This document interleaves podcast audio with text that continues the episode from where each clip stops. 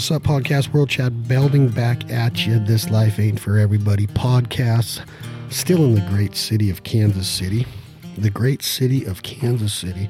It's bigger than a town. It's a badass place here, and we're experiencing something that uh, has truly been humbling to us. We started the week in Denver with Zac Brown in the Outdoor Channel. Then we went to game fair up in Minneapolis, Minnesota, Anoka area, and we joined our family and friends of Eukanuba Dog Food up there, at Eukanuba Sporting Dog. Had a live podcast up there and some seminars, and then from there we ventured a little bit south to Kansas City, where we've uh, met up with Chad Ward again, and now we're going to talk about what we've been doing here. So, uh, my man, well, first let me just say that this episode is brought to you by our friends at Traeger Grills, traegergrills.com. Check out their new line of grills that include the Timberline, the Ironwood, the Pro Series, all of their accessories, all of their pellets, their rubs, their sauces. We love our partnership and relationship with Traeger. They become more like family here. And um, we are so lucky to have their support with what we do with all of our harvest and, and uh, preparation of wild game. I'm excited about that. And today's episode is also brought to you by Whiskey Bent Barbecue down in Florida. Check out all of Chad Ward's line of rubs. My favorite beef rub of all time now is the Rocks. He's got a couple new blends of the Rocks coming out. He's also got the Bird, the Blazing Bird, the Old Fashioned. I'm talking guys from pork to chicken to vegetables. We've even had the Old Fashioned on some peaches that we smoked out on the Traeger and then put some whipped cream and Old Fashioned and agave sauce on there, and it blew our mind. So, check them out whiskeybenbarbecue.com and uh, i'm 100% certain that that brand is going to do bigger and better things with his tie-ins of everything he does with sports and mma and rodeo and country music and backyard barbecue barbecue competitions. We're fired up for chad ward and whiskey bent barbecue and that's going to do it for our sponsors today. Without further ado, let me bring in the man right now, Mr. Whiskey Bent Barbecue himself, Chad Ward. What's up, my brother from another mother? Dude, man, good to be here. Just still kind of on cloud nine after uh, the last 36 hours, dude. Amazing. Well, what do you mean? Where we, we started in Denver, and then we, I mean, it's hard to get over 41,000 people at Coors Field. Oh, no, that was amazing.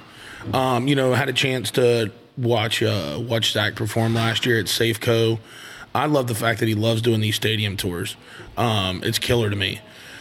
And uh, that that was fun, great time. And then uh, you know, Julie and I met up with you down in down at uh, Denver, and, um, for that Zac Brown concert. Holy smokes, dude! That I mean, obviously we're always fortunate, you know, to be able to be close. But you, you just turn around and look around that place, and my goodness, man, it was uh, it was unreal. Yeah, I mean Lucas Nelson, Willie's son, opens for him, and then Zac comes out. And what I love about the Zac Brown band is that they're they don't hide the fact that they've been inspired by several different you know genres of music. And you see it in their stage show at the covers and they've been blasted on on social media from the haters of they're just a cover band. I'm like no they're really not because they have so many originals 15 or 16 number one hits. They've won grammys. They know exactly what they're doing when it comes to songwriting and producing. But their stage show the theatrics of it the musicianship i mean you take clay cook and coy bowles and matt mangano and Zac and big john and chris and and daniel and jimmy I mean, you have a, a, group of musicians that are trained, yeah, and they can absolutely jam, right? Yeah, no, no, and that's the fun part too. Is it's like, you know, you can get there and you can you can do a whole bunch of where it's almost like listening to CDs, but being able to see their personality, what inspired them, um, what's helped make the Zac Brown band what it is, uh, you know, all members included. It's great. No, I, I love kind of. It's almost like they're telling you their backstory. You know what I mean? Yeah, and I mean, but through music, through through their craft. Yeah, and I mean, one minute you're watching, and they the, everything from the Beastie Boys "Sabotage" to "Bulls on Parade," um, you know, by Rage Against the Machine. You got Metallica in there. You got Guns N' Roses, Def Leppard, Charlie Daniels band. Yep. They come and do James Taylor an acoustic set with a piano and a guitar. I mean, and then on top of that, you got Free and Colder Weather and Chicken Fried and and Highway 20 Ride and it, you you. you I've seen him do Bohemian Rhapsody by Yeah. Queen live, Yeah, and it, that's a good one. blows the doors off. Yeah, I've seen that one too. And then, then obviously, um, for people that haven't been to this tour yet. A lot of new music. I think Zac played what three or four cuts from the, Yeah, the, the new album about to release. Yeah, he's got a, he's got a new album coming out here uh, in, on September 20th, and the the new single that they just put out was Warrior last week. But they also have a man I used to know and Leaving Love Behind that you can pre-order right now. And uh, I love I'm liking the new music a lot. I liked it too. I think uh, I think I think it was really cool and just kind of an extension and a growth of the brand. And what what was your favorite part of that show that night? Um, I would. say- I mean, I, I'm a big fan. I, I like Free. It's probably one of my favorite favorite songs of theirs. So I mean, I, I really enjoyed that one. How about you? I think Free is probably my all time favorite song, but when I'm in Denver and knowing what that setting is with the Rocky Mountains as our backdrop, I love that verse in colder weather, you know, about Colorado and Yeah. and, and and and being a rambling man and the crowd goes nuts. I mean, they literally gave Zac a five minute five minute standing ovation Yes. on that song. Yep. Yeah, the the the whole aura when they're doing this standing ovation, and Zac's literally out on one of the catwalks, the runways that come off the stage, and he's just standing there, and he's just got his hand over his heart, like accepting it, just like look at the love and Yeah. admiration this crowd has for him. And have you ever thought like what it's like to to stand there? You know, stand out there and look over forty one thousand people that appreciate what you do. Think about it. I mean, I mean, I mean that's un- I mean, that, that, I don't know, man. That, that just gives me goosebumps. You know what I mean? oh, it's amazing to me. Yeah. and and I I just everything that they do and how they welcome us in and Oh. It's like the common denominator again was hunting Yeah. and then it turns into barbecue. Zac's got a huge passion for barbecue Yep. and cooking and grilling. And they just welcome us in with open Yeah. arms. That day I podcasted with his bass player, Matt Mangano, and I sat there with him for an hour and 50 minutes, and all we did is talk about how truly talented that band is, but how much of a family they are. Yeah. Well, and, and I think you got to have that to to have that longevity. You know what I mean? To be able to survive and be able to to be a band like that and go out on the road every single summer. You know what I mean? If you don't enjoy being around each other, it's a freaking grind. You know what I mean? Yeah, and they don't have any turnover. They've had that band Yeah. together since like 08. They Yep. Matt Mangano's like the newest member of the band. Him or I think he's the newest, yeah, for sure. And he's been there since 13, I believe. But I'm talking like every time I hear their songs, and I see them a lot during the Yeah. year.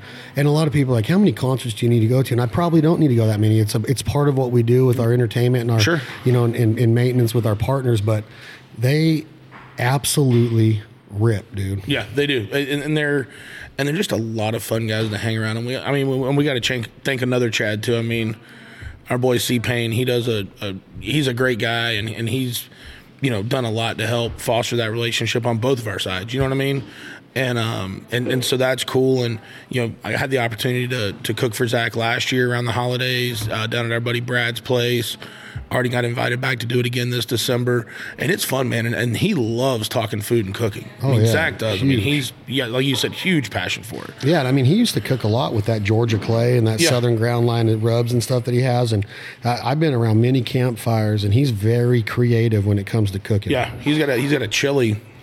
I had to leave uh, a day early, but he ended up cooking chili the next day. Had a little bit of chocolate in it, and everybody I talked to said it was pretty unique chili. Really? Yeah. Put chocolate in chili. Yeah, For real? Yeah. Just like it melted a Hershey bar into it or something, or no, cocoa like like powder. good good chocolate, like a like a ninety percent cocoa chocolate. Just adds a bunch of richness to it. Oh, I bet. Yeah, and, spicy and even too? a hair bit of bitter. So yeah, if, if you go real spicy on your chili, but then you take that bitter, rich chocolate and add it into it, it kind of eases it down, with, but you still get the spice tones. Yeah. What about Denver as a whole, though? The whole the the stadium there and how how badass that city is laid out, man. You talk about a cool valley. Dude, cool. You spend a lot of time there, don't Yeah, you? I do, man, and, and I love Denver. Denver's an awesome area, and then even if you get forty five minutes an hour outside of Denver and you get into Evergreen, or then you know you're not too far at all from Rocky Mountain National Park. You know what I mean? What a gorgeous place that is. You know what I mean? Yeah. Um, and then you know two two hours out of there you got Bear Lake and all, just all these amazing places that you can go check out. But I.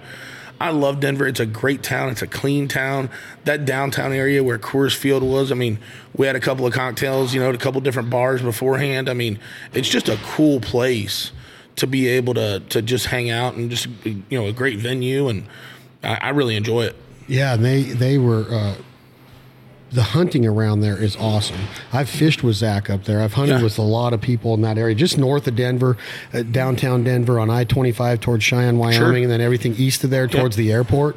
That's called the Front Range of Colorado. And the goose hunting, and, and there is some duck hunting, but it's known for its Canada goose hunting. But that's what brought me to going to Denver. I've been to Denver religiously every year for a lot of days every year since 2000. And that's what brought me there was just I, I met this guy at a goose calling contest. He's like, come up and hunt. And I went up there and I'm like, are you kidding me?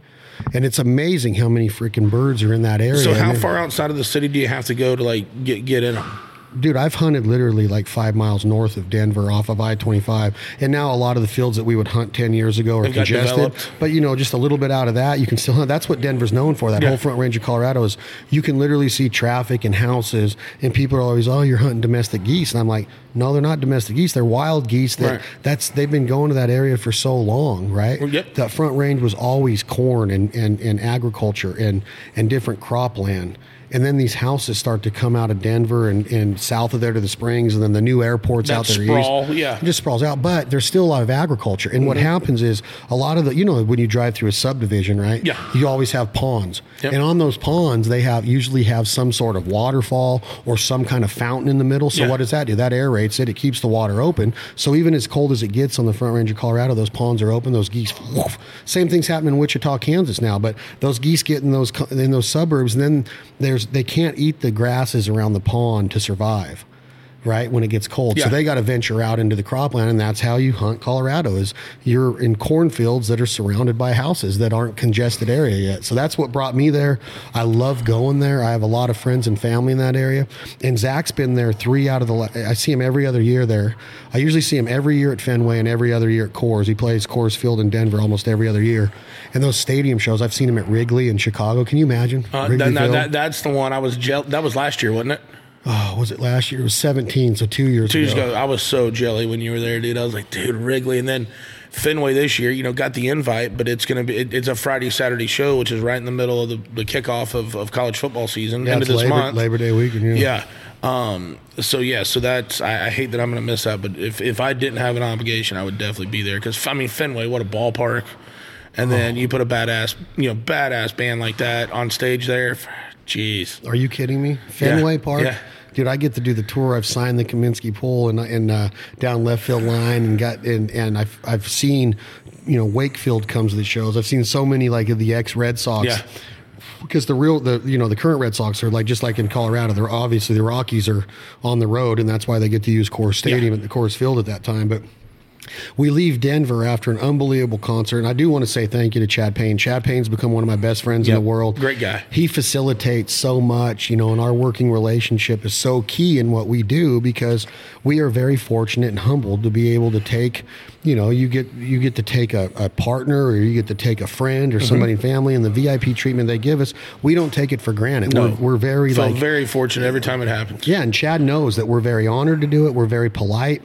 And we give back too. So it's a two-way relationship and we and Chad's just one of those guys that continuously is, you know, looking for creative ways. Like this month we're going to do a big cook with you guys in Arkansas. Not Yeah. this month, but in October and this year. So have being able to go into Arkansas and and, and have four Traegers backstage cooking a ton of barbecue and then feed Zac's crew and feed the banded crew and I mean it's unbelievable. No, it, it's it's great, and, and that's really what it's all about. You know what I mean? Is is getting that that family together, being able to have some food together, have a good time, great music. I mean, where else would you rather be? Yeah, and, and so as far as that, when you say great music, you've got to do this for some some studs like Aldean and Paisley Yeah.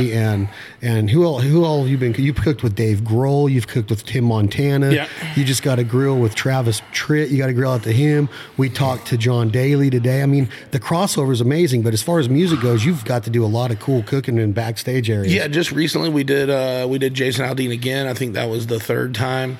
Um, they were in Salt Lake, and I just happened to be there that weekend, so I had a couple of Traeger folks come out, and we. This one though, th- this was a challenging cook because I uh, I put the briskets on Snake River Farm briskets the night before, and then I couldn't get back in the office at Salt Lake City until 8 a.m. Got there at 8 a.m. We'd had a bad rainstorm. G- GFI'd the power. No way. So got there at 8 a.m. to a 60 degree brisket. No. So what do you do, buddy? You move them briskets up to the middle of the rack of the timberline. You go hot and fast. 375. Got them done. 15 pound briskets. 375 degrees. Done in six hours.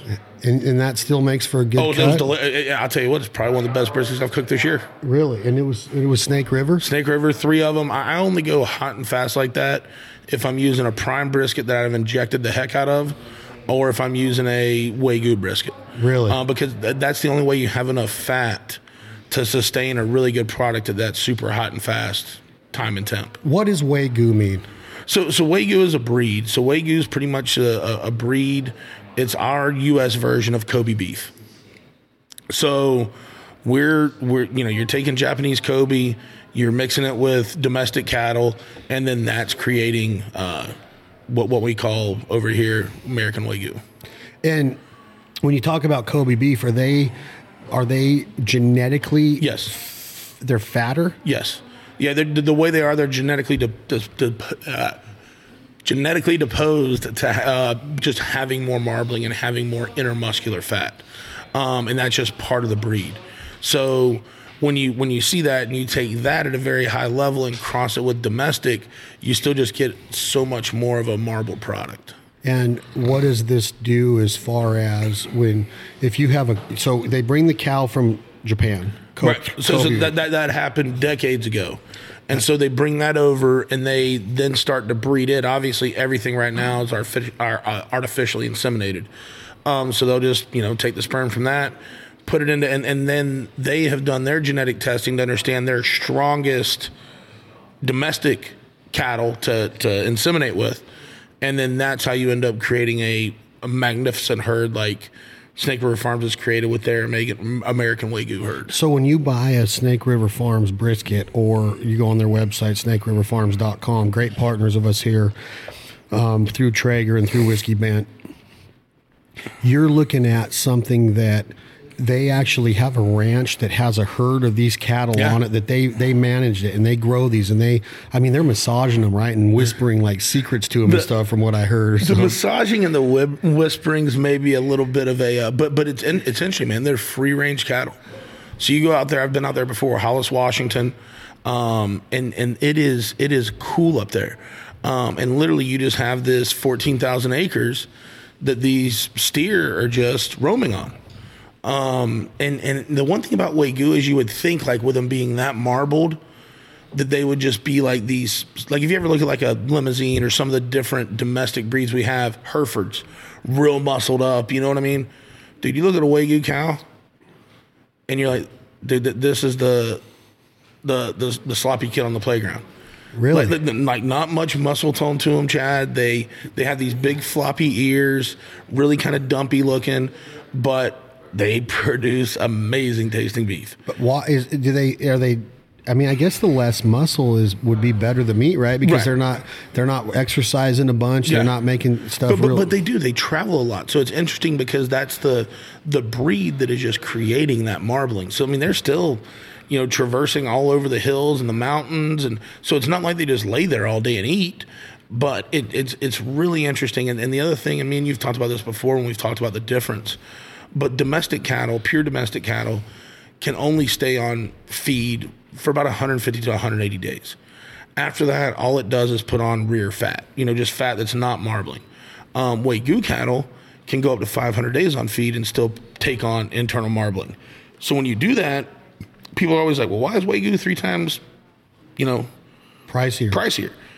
Well, they guess what? For people that have had kids, you know what it takes to feed a kid. If it Yeah. takes three times longer, you got to charge three times as much. You know what I mean? So that's um, that's kind of where that price difference comes in. But I always say, I mean, I realize everybody can't eat, uh, you know, Snake River or Wagyu for for every meal, but it definitely is a special occasion type food. I mean, if you want to cook a good brisket and impress somebody, you need to start with the best or a ribeye or ribeye, yeah. or a tri-tip. And what which we cooked a couple of uh, here the last couple of days. what was the other thing we cooked? The steak the bruschetta. Oh, the the uh, bavette. Bavette. Now, what yeah. is it? That's just part of uh, the It, tenderloin. it, it comes off. It, it's right behind the tenderloin, out of the sirloin. Is that real cut of meat? Is uh, does every B A butcher? V E T T E. So you could go to another place besides Snake Yeah. River and you could find that at a butcher Yeah. shop. Just go give me a bavette, Yeah. and that's what they're going to give you.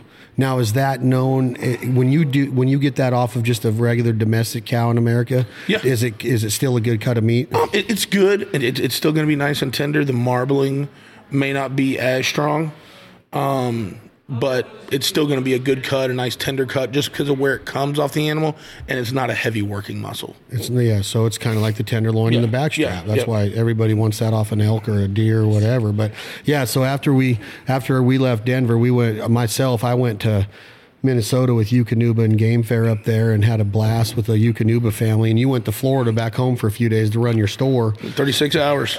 And we end up meeting back here in Kansas Yeah. City to be with somebody. You grew up playing baseball. I grew up playing baseball.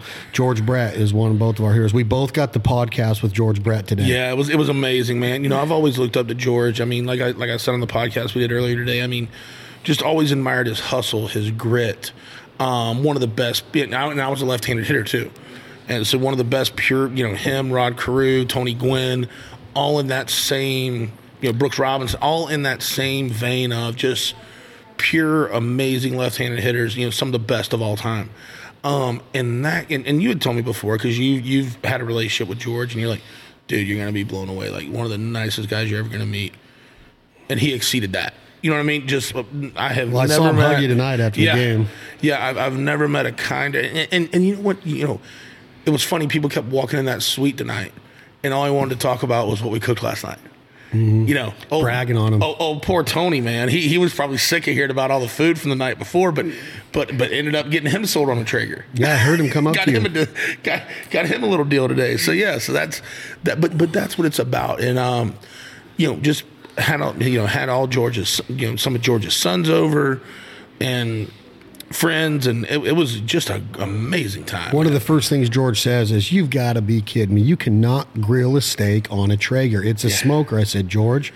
I promise you, and I was talking out of my ass a little bit because you know I've I've really been trying to nail down that reverse sear method that you taught me, and I've been really Yeah. kicking some butt on Yeah. it, especially with tri tips. But I'm like George, I'm telling you, wait till you taste this. So now the pressure's on you because I turn to you and I go, hey, I just told George, yes, you can grill a steak. And you go, don't worry about it. And so before we get to the reaction, standing around that counter, which was some of the coolest times of my life. You- Absolutely. You, talk about just eating a full meal without sitting down with no plates, nothing. I'm talking people, you were barely getting this the blade through the meat and it was gone. But I was worried I was going to cut a couple people's fingers. Yeah, I they know. were getting them in there so quick. So the things that we cooked up here from Snake River were a brisket, a wagyu brisket, a wagyu tri-tip, a wagyu brevet, Yep, bavette, bavette, yep. bavette, and then we cooked the pork short ribs. Yep. And then and then after we did after the pork short ribs, we come back with the peaches, the asparagus, the red peppers, Yeah. a bunch of different sides. But let's start with the tri-tip. Okay. The tri-tip wagyu is full of fat, full of marbling. It is absolutely delicious. And tell me the exact method that you cooked that tri- tri-tip with today.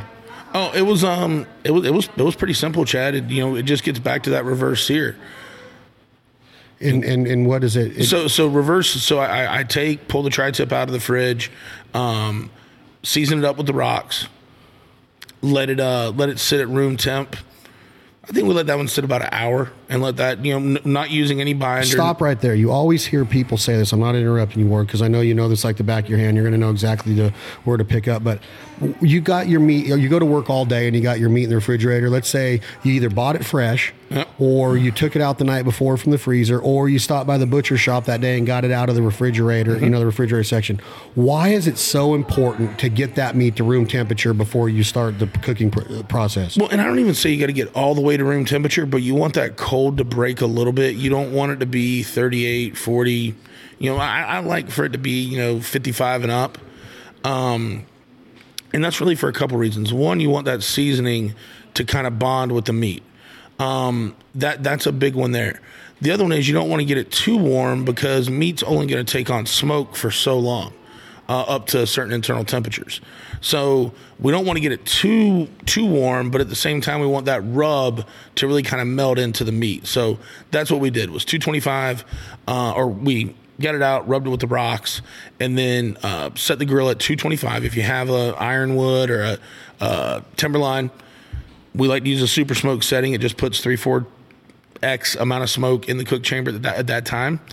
And then just let it roll till it hits 115. So I just take my leave in thermometer from the Traeger, put it in there, turn the app on, set an alarm for 115. Once it hits 115, it lets me know.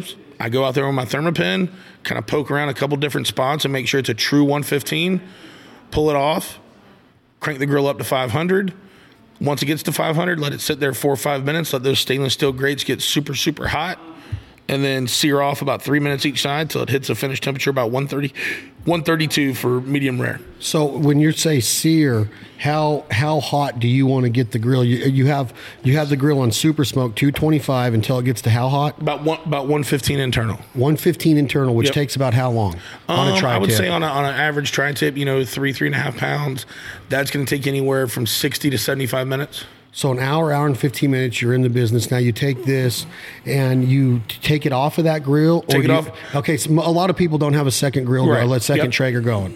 Okay, so I want to ask you this: If they don't, is it smarter to take it off and let it sit while that grill warms up to 500, or can you have a regular traditional stovetop with a with a, a, a set of you know you Cast know some like skillet. cast iron Yep. skillet on there? That's a way to do it too, right? You, you could obviously do it that way. So the point is, is you want to have something with a really, really hot surface at 450 to 500 degrees, Yep. and you want to kind of flash fry, you know, just Yeah. sear is what we call. it. But Yep. you're just kind of like putting it on there like seared tuna and hitting it for three minutes, turn it over three minutes, and what's that doing? So so that's a that's that crust that we all love, like that that that texture that makes a, a great steak a great steak, and it's called the Maillard reaction.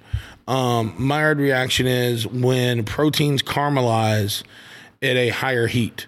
So that's what we're going for there is is that flavor, that caramelization of proteins that just makes it so damn good. So is there it doing anything to the in? I know it's making the internal temperature rise a little bit, Yep. but is it doing anything to talk a little bit about what you've touched on before with the cell makeup and the cell, the, at the you know how it's all how the cells release and all of that and what that's doing inside the meat. Yeah, so it, it, it's it's you know it's helping you tenderize a little bit. So the reason I like searing at the end instead of the beginning is I don't like taking a cold or room temp piece of meat and throwing it on a really hot fire. Because when that happens, what happens is the muscles tense up, they just they destroy the cellular structure and the cells contain water. So what I prefer to do is let that go in at 225, let those muscles really open up, and now when we go to sear, we get the best of both worlds. We don't shock the meat, and we also get that Maillard reaction that gives us that beautiful crust. So this is called the reverse sear method. Reverse sear method. And did you come up with this or did I you did learn not. it? I, I I learned it, and uh, I'm just probably one of the biggest advocates of it. Why? Um, just because I I think it just produces so much better product. Um, I do it with thick cut pork chops. Me and George were talking about that last night because he loves cooking thick cut pork chops. Um, so I do it with tri tip. I do it with steaks. You can even do it on a nice big chicken breast. The chicken breast we had today was kind of a reverse sear type cook. God, was that juicy? Yeah, it was really good. So I forgot all about today. We did a tomahawk and chicken breast. The tomahawk was from Snake River Farms, and then George went over and grabbed some chicken breast. Those were that one was a thigh and one was a, a, a breast, or what were what were those cuts of chicken today? Oh, that we did a thigh and a breast. And and so on this, we'll get to the chicken in a second. So just now you mentioned that when you first took that tri tip out, you put on what you call the rocks. Yep. And we want to talk a little bit about what makes a good rub. I want to really get into there's so many choices when it comes to rubs and seasoning salts. And is it just going in there and pulling the wool over the customer's eye, Chad, that this is different than Tony Chachere's or this is different than than Meat Church and Meat Church is different than Meat Mitch and Meat Mitch is different than Diva Q and and that's different than the Traeger rub? I mean, what gives? So for me, it's I just went back to what's tried and true. I just went back to what was successful for me on the competition circuit, what's been successful for me feeding folks that they've enjoyed, and then just tweaked it up into, you know, with my co-packer into some larger batches so we could do bigger productions. So these are all tried and true recipes that that have my fingerprints all over them. Um, and so there's a lot of great rubs out there. And I always tell people, you, you, you if you like barbecuing, you should have several different brands of rubs in your in your arsenal. So I don't want everybody just to exclusively my, use my stuff, nothing like that. But these are tried and true. They're great flavors, and before I put my name on them, I got to make sure that they're something that I'm proud of that people are going to enjoy. And we, when you talk about knowing what is going to go good with beef, okay, like I tell everybody, okay, because what Chad said, try this on your beef or your deer steaks, right? Yep. So I take the rocks and I put on beef, and I'm like, "What the frick? This is unreal." It tastes like it's got butter on top of it. It tastes like it's been marinated on some. I'm like, "This is dry rub," and people are like, "You're full of shit. That ain't just a dry rub." So how do you know what needs to go into a beef rub? So you, you just kind of sit down and, and you look at what complements beef well. Beef's hearty, it's rich. So yes, being able to have some butter tones, being able to have some Worcestershire tones, um, to kind of help break that up and enhance that a little bit. Obviously, you're going to go savory. You're not going to be much down the sweet side when it comes to beef. Maybe a hint of turbinado sugar in there just to give it one more level, a little bit of sweetness, but not to overpower it. Um, to me, on on beef, the reason you'll notice the rocks is a pretty thick grind is I like that. I like that texture when you go to sear and you've got that little bit of crunch on top of the sear to go with it. Um, so that's kind of the things when I sit down and look at, hey, this is how I want to make this, and I red meat rub because I think it goes well with venison and elk also, um, along with beef. So when I sat down and kind of was creating it, that's really where where my thoughts and my emphasis was at. And so, what? How long does it take when you go to the drawing board for a beef rub? Are you in there for months to design this, or do you already have an idea? Well, you've got an idea from what I used in competitions. Um, and then trying to make it, you know, because one thing, and, and I've talked about this on your show before, is when it comes to competition, you have to remember that's one bite barbecue. That judge is not going to take one bite. So you want to tone down a couple of things so that people can actually enjoy eating a full steak or eating two or three ribs and not just one bite of a rib. You know what I mean? So it's taken flavor profiles and ingredients that I've been successful with and then making that to where it's more backyard than competition. Um, I will tell you the the rocks was probably a six to eight month process. Um, that's the longest one. We just got done. We've got two that we'll talk about here in a minute. And uh, from the time we conceptualized it, planned it out, started batching it up, it'll end up being about a good four, four and a half months. So we've gotten better as we got four under our belt and two more about to come out. Um, but still, it's it's one of those things that I just don't want to rush it. You only get one chance to make a first impression, and uh, I want people when they get that product to go, "Damn man, you outdid yourself." and so, what's the response been to the rock so far? It's uh, the, the the the whole line's been amazing, um, but the rocks is you know I, I- you know you say it all the time, and, and I get it from so many people that it is the best beef rub or red meat rub they've ever used, and uh, to me that's that's amazing. Um, makes me makes me super proud. Um, so that that one that one in the old fashioned are right neck and neck as the top two. the old fashioned's not a rub. That's like that's like something that you just eat with a spoon. Pixie dust. I haven't even started thinking about that. But remember at Lake Tahoe, people were literally passing it around yes, with a spoon, in their hand. Uh, yeah, yeah. and then you put it on those peaches last night. Yeah. So yeah. So yeah. Last night on the peaches, we just did a little bit of a. We, we cut the peaches in half, pulled the pits out, um, had that grill up to 500 degrees, uh, dunked the face of the peaches that was uh, cut into some turbinado sugar, and then uh, when we got done with them, they had that nice you know sear on them. And and, and one thing to always remember when you're cooking fruit is you're dehydrating a little bit, so it, it increases what what what they call the Brix level which makes it if it's a sweet fruit it makes it much sweeter. If it's a sour fruit like a grapefruit it makes it much more sour. Um, and then we got out the old Reddi-wip uh, some agave nectar and some old fashioned and mixed that up and topped them with them. And uh, shit i think people liked that one just as much as they liked all the beef we ate George that goes, last "Are you shitting me? this just came off the same grill that cooked that freaking tri-tip." Yep, yep. He's like, and it cooked the asparagus and the bell peppers Yeah. on there too. And and I go, George, don't forget the bread. He's like, it the freaking bread. Yeah. he was so freaking fired was up. great, man. But think about that. I mean, you don't. That's traditionally you don't do that on a grill. Well, and then that's what we talk about with the Traeger. And I think, you know, when, when you looked at what George had there, um, he has an ABS, which is a, uh, you know, a, a real kind of, uh, you know, competition type, you know, Smoker, right? yeah, hardcore smoker type uh, guy. Uh, he had a big green egg, and he had an Alfresco gas grill. Well, none of those had the versatility of a Traeger, Right. And so it, it's almost like you got to re-educate somebody, you know, and, and let them know, you know, no, look, look at the versatility of this. I mean, we we, we say it's six and one, and, and you can, you can do so many things on it.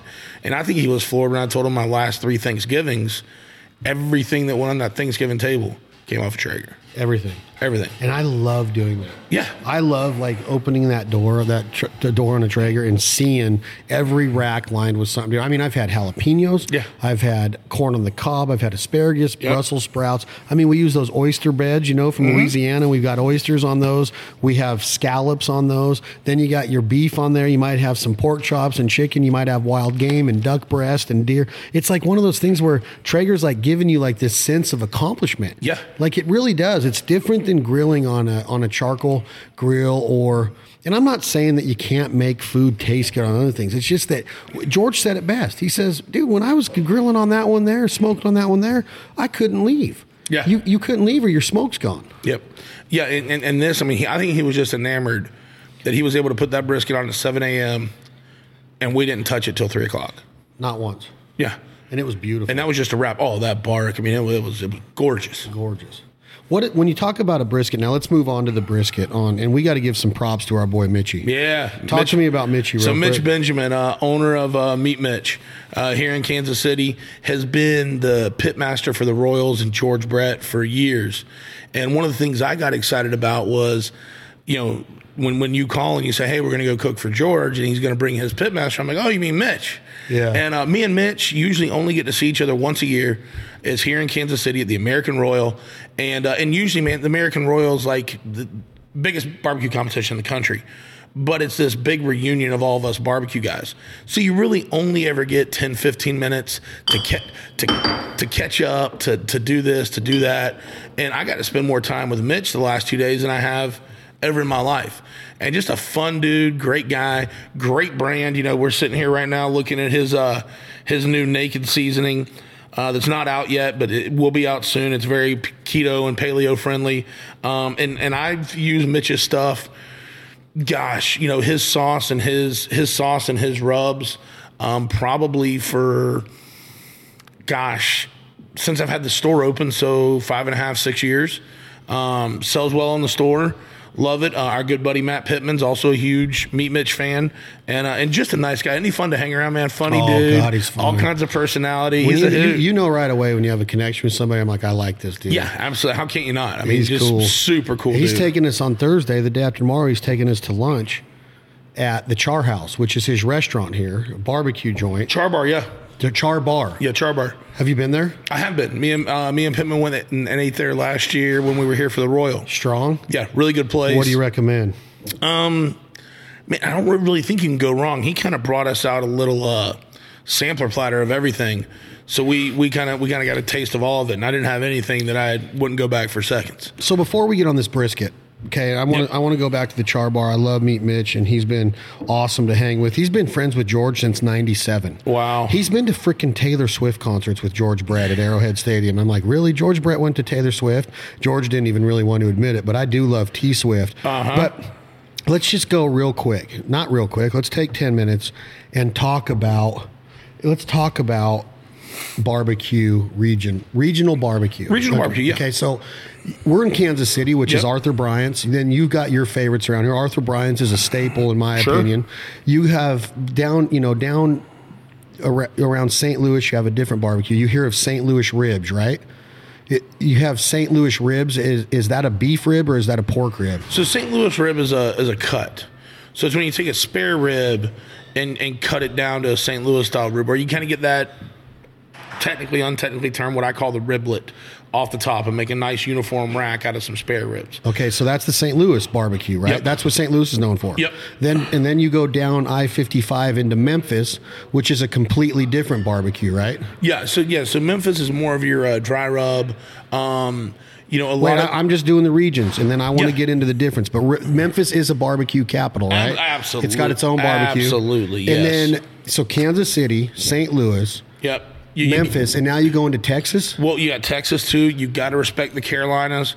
Um, they've they've got their own breed of it out there. So Is that would- vinegar based or what is Well, it all depends on what part of the Carolinas. So you, in, in one part of the Carolinas, you have mustard based, and the other part of the Carolinas, you have vinegar based. Okay, so then we got th- so now we got the. And- is, and- is and- Florida known for barbecue? Uh, I know you live there, but his, I mean, is that a barbecue region? wasn't until I put it on the map. Just kidding. um, no, um, no, not really, because I, th- I think Florida, when you look at it as a state, is a lot of a melting pot. You know what I mean? Oh, yeah, so I think there's just a lot of different influences down there. I will tell you, you know, the the, the profiles in Florida when you compete is super super sweet. Just because we have a lot of older judges, you don't want to light up their their taste buds. You can't. Yeah. So now, so you got the Carolinas, you got Memphis, you got Kansas City, you got St. Louis. Now Texas, Texas, yeah. where Pittman's at, Yeah. is Texas as a whole state the biggest state in the union? Is that everything's? What is? Te- okay, let's start with Texas. Now Yeah. that we ended there, Yep. let's start with Texas barbecue. What is it known for? Uh, th- it's known for beef, Beef, Beef. spicy, uh, salt, pepper, and garlic. salt, pepper, and garlic. Yeah, when when when you talk to those guys about their beef ribs, about their beef brisket, they like to keep it as simple as possible. Salt, pepper, a little bit of garlic powder. Um, that's that's usually what they run. They're, then they're there. They're wanting deep smoke flavor, um, nice thick bark. That's what I would say is characteristic of Texas barbecue. Really? Yeah. So, what part of Texas is this prolific in? Is this Houston? Is this Galveston? is Um, this well, Dallas, well, Fort well, Worth? You, you look at different ones. I mean, you've got some great barbecue joints in Dallas. You've got uh, Ronnie Killen of Killen's Barbecue outside of Houston. Then you go to Austin. Obviously, you've got Franklin. You got Valentina's. Um, there's a lot, a lot of great barbecue in Texas, but a lot of it's that same style. It, it doesn't get too regional within the state. You know, we, we've got one guy that's kind of out there, uh, Jordan Jackson, good friend of Pittman's that I've met, uh, Bodacious Barbecue. He was top five on the Texas Monthly last time the list came out.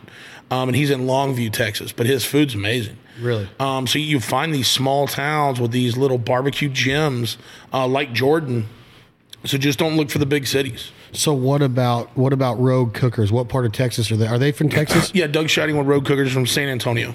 San Antonio, and he's a strong. Him and his wife got Oh, a strong. they're, they're, very, they're very strong cooks, yeah. they've won some competitions, He, he Doug won the Houston Livestock Rodeo with chicken a couple years back. and that's one of the biggest That's chickens. on- strong, yeah. What's the biggest? Jack Daniels. Uh, no, the the American Royal is the biggest contest, um, but Houston's right there behind it in team size. Um, and, and Houston's hard to get into because you have to have either won a big one, of- one of the four big, or you um, you got to kind of know a sponsor to get in there. It's it's a it's a tough one. We got to cook it this year, uh, me and Matt Pittman and Chris Hatcher, uh, because of Pittman's connection with Miller Lite. Um, and we were able to cook it this year and finish seventh in brisket, which was pretty awesome. Out of how many teams? Uh, I want to say 240, 250. Wow. yeah. And then out of 190 or something teams in Memphis in May, you guys get top 10 ribs. Yeah, we get seventh in ribs too. Seventh, Pittman seventh our number this too? year. Yeah, yeah, it was me, Matt Pittman, uh, Curtis Nations, our Traeger pitmaster, uh, Austin Granger, part of our culinary staff. Uh, yeah, big team effort, and uh, yeah, it was it was it was a good cook. So this is how I see it. Coming up in duck and goose calling over the last Yeah. 15 years, you make the finals. You're in you're in the finals with Yep. five guys, right? Yep. Those judges are standing behind a curtain, sitting behind a curtain, and you go up there and do your routine, and it's minuscule. You know they are listening. Oh. It's it's like minuscule judgments, right? And points that can either be, you know, they look at something or they hear something that is like, well, that's original or that's a little bit different. Yep. But al- it's almost impossible to take those five and say you're first, you're second, you're third, unless somebody sticks their read or somebody Yeah. you know goes over the time limit and disqualifies himself. I would assume in barbecue it's the same. If you make the top ten out of 198 teams, you're that's pretty much winning because mm-hmm. the judges at that point are just like, we just got to give it to this guy or what Well, what what could and- be and- going and- through. You've judged competitions. Well, and, and, and what happens, Chad, is it ends up being hundreds of thousands of a point that determine first through 10th.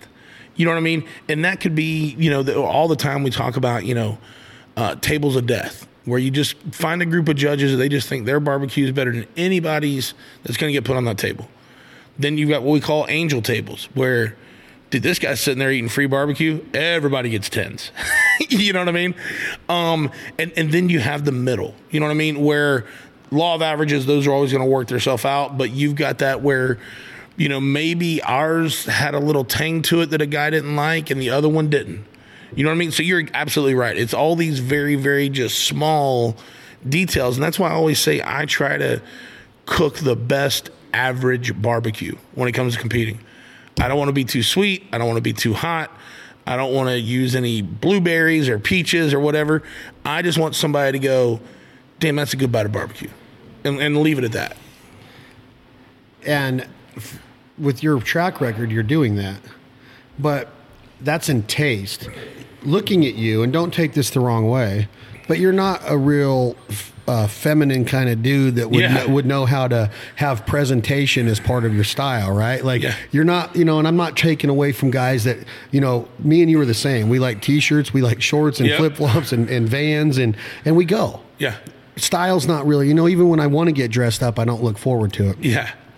Presentation and competition barbecue is is is how many points? It's 18 percent of your eighteen percent of your score. So 18% can be gone if there's a piece of decorative lettuce, Yeah. something the chicken's not laid in there right. Yeah. So Got a got a big uh, thumbprint from when you put it in the box and the sauce wouldn't set. That kind of stuff. Yeah. that kind of stuff. If they open that box, you could lose a competition before they even taste Well, it well, and I always say it, it's eighteen percent of your score, but to me, it's more than that. because it's the first thing they see. Exactly. And, and if that judge looks and goes, man, it's a beautiful box. Well, guess what? When they're judging your tenderness and they're going, "Ah, I can't figure out if this is a, a nine and a half or a 10. If it looked good, It's a 10. you're going to get judged up. If it looked like crap, you're going to get judged down. So what do you do? Let's take um I know brisket is a big one, right? That's a big comp- Mm-hmm. Yep. What are they? They're brisket, they're ribs. Yeah, so so your your first turn in like in a, in a standard KCBS, your first turn in is chicken at noon. Your second is uh, pork ribs at twelve thirty, uh, pork butt at one o'clock, and brisket at one thirty. 130 is brisket. Yep. So, as a barbecue champion pitmaster like yourself, is there any that take precedence over the other when it comes to winning? Like, do No, you want to no. win more? Like, if you win chicken, does it mean more than winning brisket, or is brisket like the cream of the crop, or ribs? What makes you like stand out? So for me, when I came up, um, brisket was my first category for everything. When I was in the amateur division, it was my first call. When I was in the amateur division, it was my first first place. Um, when I moved up to the pro division, it was my first call. It was my first first place. You know what I mean? Um, I, I just I, I was fortunate with brisket, and I think for most competition cooks, they will tell you brisket's probably the hardest one. And then right behind it, interestingly enough, is chicken. Really? Yeah, Chicken? yeah. Well, the presentation of chicken I get, but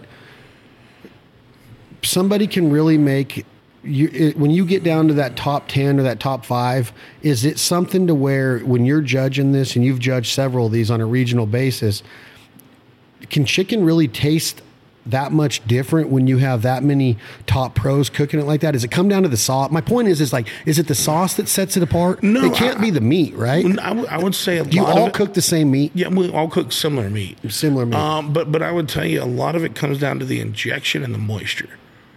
Injection. What do you mean? So so you you actually take and inject those chicken thighs with you know could be a over the counter product. Like for me myself, I make my own chicken stock, and I inject it. I inject that those chicken thighs with my own chicken stock um, to just get more flavor. When that judge takes that bite, I want to ruin their shirt. Really? I want there to be so much moisture coming out of that chicken thigh that they need to be wearing a bib. And what what is in this injection? Is it marinade? Is it just no, broth? no, it, it's literally just a chicken broth that I've personally cooked down, strained. Um, I would actually definitely call it more of a stock than a broth. It's rich. so that's legal And a in little barbecue salty, competition. absolutely. Is there Yep. anything that's illegal? Um, you can't you can't season, marinate, or inject your meat ahead of time.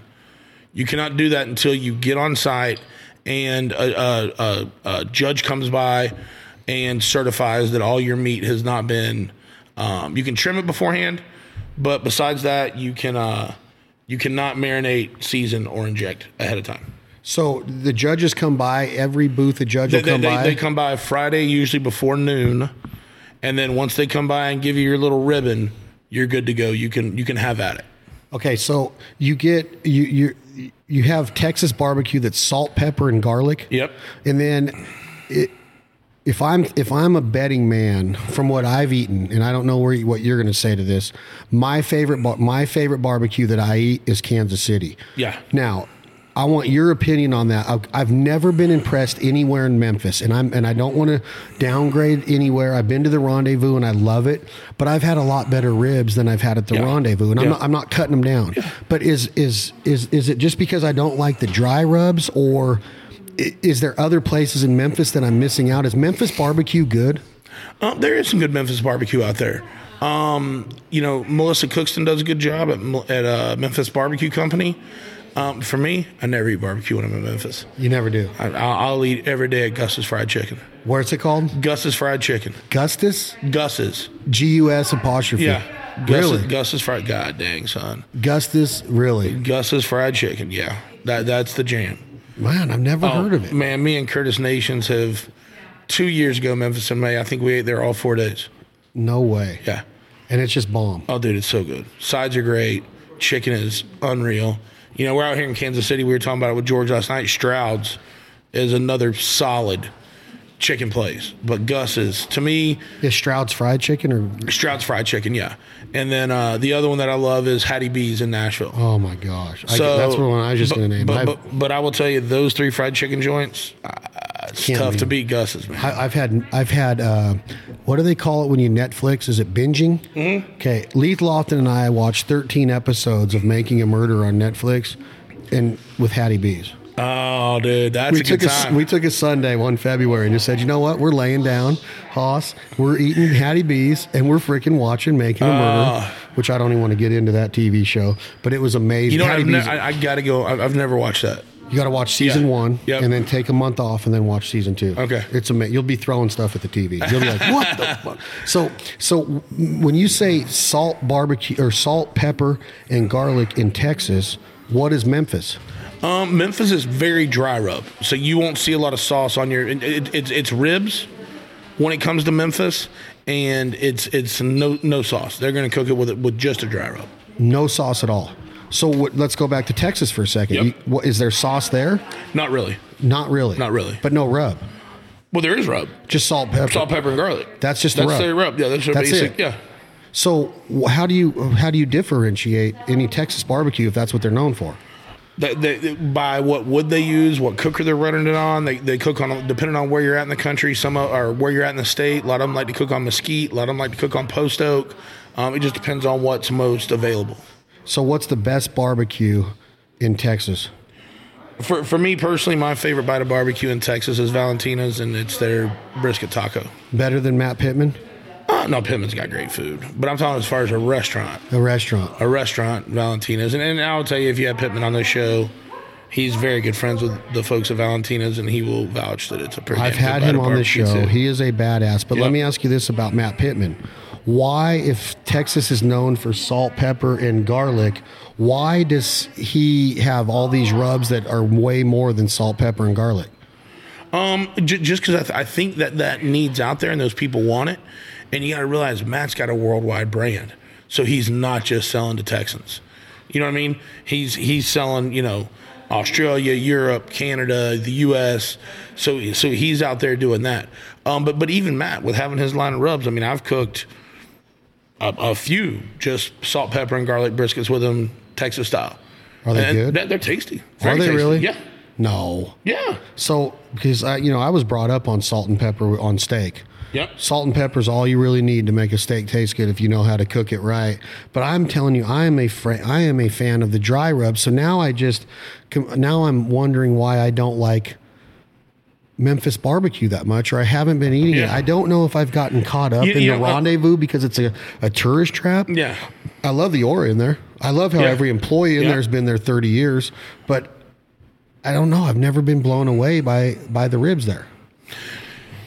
And and when it comes to rendezvous, I'm a lot of the same way. I mean, I, I, I go there if no one's ever, if someone's never been to Nashville or, or. Memphis, you got to take them there. But like, I wouldn't if I were going to go eat and people say I want to eat barbecue, I wouldn't pick I wouldn't pick rendezvous. No, where would you pick? Uh, I'd pick Memphis Barbecue Company. Memphis Barbecue Yeah. Company. Um, and I think I've been there. Do they have several different locations? They've got a, they've got a few now. Yeah, Yeah, they hosted Yeah. us when I was there last September, and it was freaking. It was pretty Mm-hmm. freaking good. So now, what is? So if you got Memphis that's known for its dry rub, what in Kansas? And then you said that the Carolinas are known for mustard and M- mustard and, or vinegar. vinegar. depending on where you're at, and, and it's all pork. it's all pork. Yep. Mo- mostly when it comes to the vinegar stuff, it's whole hog, pork. Um, but yeah, the Carolina is pork country. No, no beef. I mean, they cook beef, but but what they hang their hat on and what their traditional barbecue is is chopped pork. Really? Yeah. So do you go there as a competitor and get your ass whipped and butts and ribs? No, you know, honestly, on the competition side, because they're certified judges, um, and they kind of know a little bit about it, it doesn't kill you too much. You know, maybe adding a little bit of vinegar into your finishing sauce won't hurt you, um, but no big wholesale crazy changes. Nothing. Yeah. Okay, so is there anything? Is there a place that you could tell me to go around Charlotte or or, or Charleston in South Carolina, Charleston, you know, up in Charlotte, North Carolina? Is there is there a restaurant there that's known to blow people's minds? Well, I'll tell you, you know, some of the best Carolina stuff I've had is at Sam Jones. Sam Jones.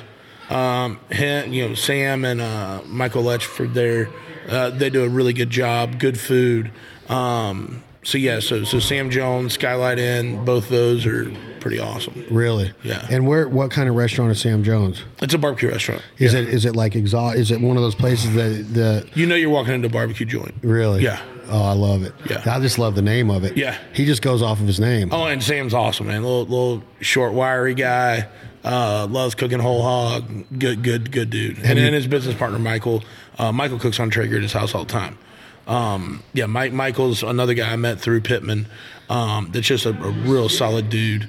Um, and yeah, so yeah, they, they've got a good thing going there. Yeah, and, and so you move up from the Carolinas, and now I want to talk a little bit about where we're at right now. Kansas City's known for Saucy. saucy. So burn ends, sauced up, sauced up ribs, um, but but and, and just good barbecue. Um, It's my favorite. Yeah, yeah. Is it your favorite okay, or well, no? dude, I'll tell you my favorite restaurant, barbecue restaurant in the country, is uh, we're literally staying mile and a half from my favorite barbecue restaurant, Really? Q thirty nine. Q39. Yeah, you know we uh, we passed when we were going to Walgreens yesterday, that 39th Street. Yeah, That's where Q thirty nine is. really. Yeah, What were we going to Walgreens for? To get pictures that Brett that uh, George Brett could sign for us. How cool is that? That was awesome. You're gonna hang it up in your store? Absolutely, already already got the frame on order, man. I'm gonna put it in there when I get home on Tuesday. He was so awesome. He, was, he was such a great guy, man. So, and, and and you kind of just sit there and you go, "It's one of the greatest hitters of all time." And I'm just sitting here cooking barbecue, drinking his margaritas. I know. First, first ballot Hall of Famer, won a batting title in three different decades. What what did he say earlier today? Ninety nine point two percent of the vote. Ninety-eight point nine, Ninety eight point nine. Yeah. and he went in with Nolan Ryan and Robin Yount, and he's like the fourth highest of all time. I wanted to ask him this earlier today. Who in the hell was the one point one percent? And they need that ass whooped. I know. How could you vote against him? You know what I But how does Robin Yount only get eighty I, percent? I know. What, what did he say? 79, 80? Yeah, yeah, yeah. That was crazy. He got I an mean- MVP twice Yeah. at two different positions. Yeah, and and he and, and he had a sweet swing too. You know what I mean? He was a stud, but he Yeah. wasn't no George Brett, in my opinion. I love George Brett. To, getting down to getting able to podcast with him today literally blew my mind. yeah, I had to. literally blew my mind. No, well, dude, how about tonight? Like back entrance, walking through the tunnel, right up to the box. It was like you know, and everybody, hey George, hey. George. and that's what stood out to me the Yeah. most is how he treated everybody. Oh, absolutely. Hey, From, good to see you. From the the garbage guys to the ticket vendors to the security. even talking to the elevator guys, like I keep telling him we're gonna get William a TV in here. He needs to be able to watch the game when he's in this elevator, letting people up and down. you yeah, know? let him watch the yeah. game. Yeah, no, it's it's amazing. I love. I, he, I absolutely am blown away by how he has welcomed us in with open arms. But so, what makes Q thirty nine so special? Do you know what the thirty nine means? Well, it's because it's on 39th. 39th Street. Yeah. Okay, so it, what is what is makes it so, special? The guy that owns it, guy named Rob Magee. Uh, so Rob's a classically trained chef.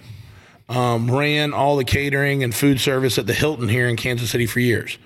Um, went out, started a barbecue team called Munchin Hogs at the Hilton. And uh, when I broke into barbecue, Rob was the guy to beat. I mean, I think he was two or three year in a row KCBS Team of the Year. Um, and then said, you know what? I ran the competition circuit long enough. You know, ran 35, 40 contests a year for multiple years, and then uh, started Open Q39. So you go there, and it's um, dude, his app. He's got this appetizer that's a a slow smoked pork belly, but then he finishes it over about a 700 degree fire, so it caramelizes on the outside, and he serves this uh, white bean uh, cassoulet with it. Oh my dude, it is so good. Um, he does uh, pork belly corn dogs, little appetizers that are amazing. Um, his, his, his, he has a competition platter. If you go there, if you go to Q39, next time you're in Kansas City, Get the competition Get the platter. competition platter. It's got your chicken, it's got your ribs, it's got a little bit of pulled pork, it's got brisket. It is uh, it is delicious. I have never had a bad. That's another place when we're here in Kansas City, especially if I'm with Curtis Nations. We um we'll eat at Q39 two if not three times when we're here for the Royal. really? Yeah. It's that strong. Yeah, we'll we'll eat Strouds one day, and then the rest of the time, if we can break out, we'll get to Q39, and we usually grab uh, the last day night of the contest. We usually grab a steak dinner over the casino. So, can you call him tomorrow and get me a table tomorrow night? Rob probably can. Yeah, not a problem. You gotta know somebody. Mm-hmm. You get me? So you you've heard of Arthur Bryant's, and I lo- I love standing in line there. That old school place. Yep. Um, let's talk about their their brisket. I love their brisket, but um, why are they why are they so popular when they hasn't barbecue evolved at all or they just stayed so traditional that they kept that they kept that that core audience and that core consumer to where now you know people every generation's going to Arthur Bryant still Yeah, it's old school. It's um, it's that nostalgia. You know what I mean? And and that's that's what people want in that experience sometimes. So I, I think that's where you know Arthur Bryant's works out for a lot of folks. Um, one other one I don't want to get away from while we talk about Kansas City is Joe's.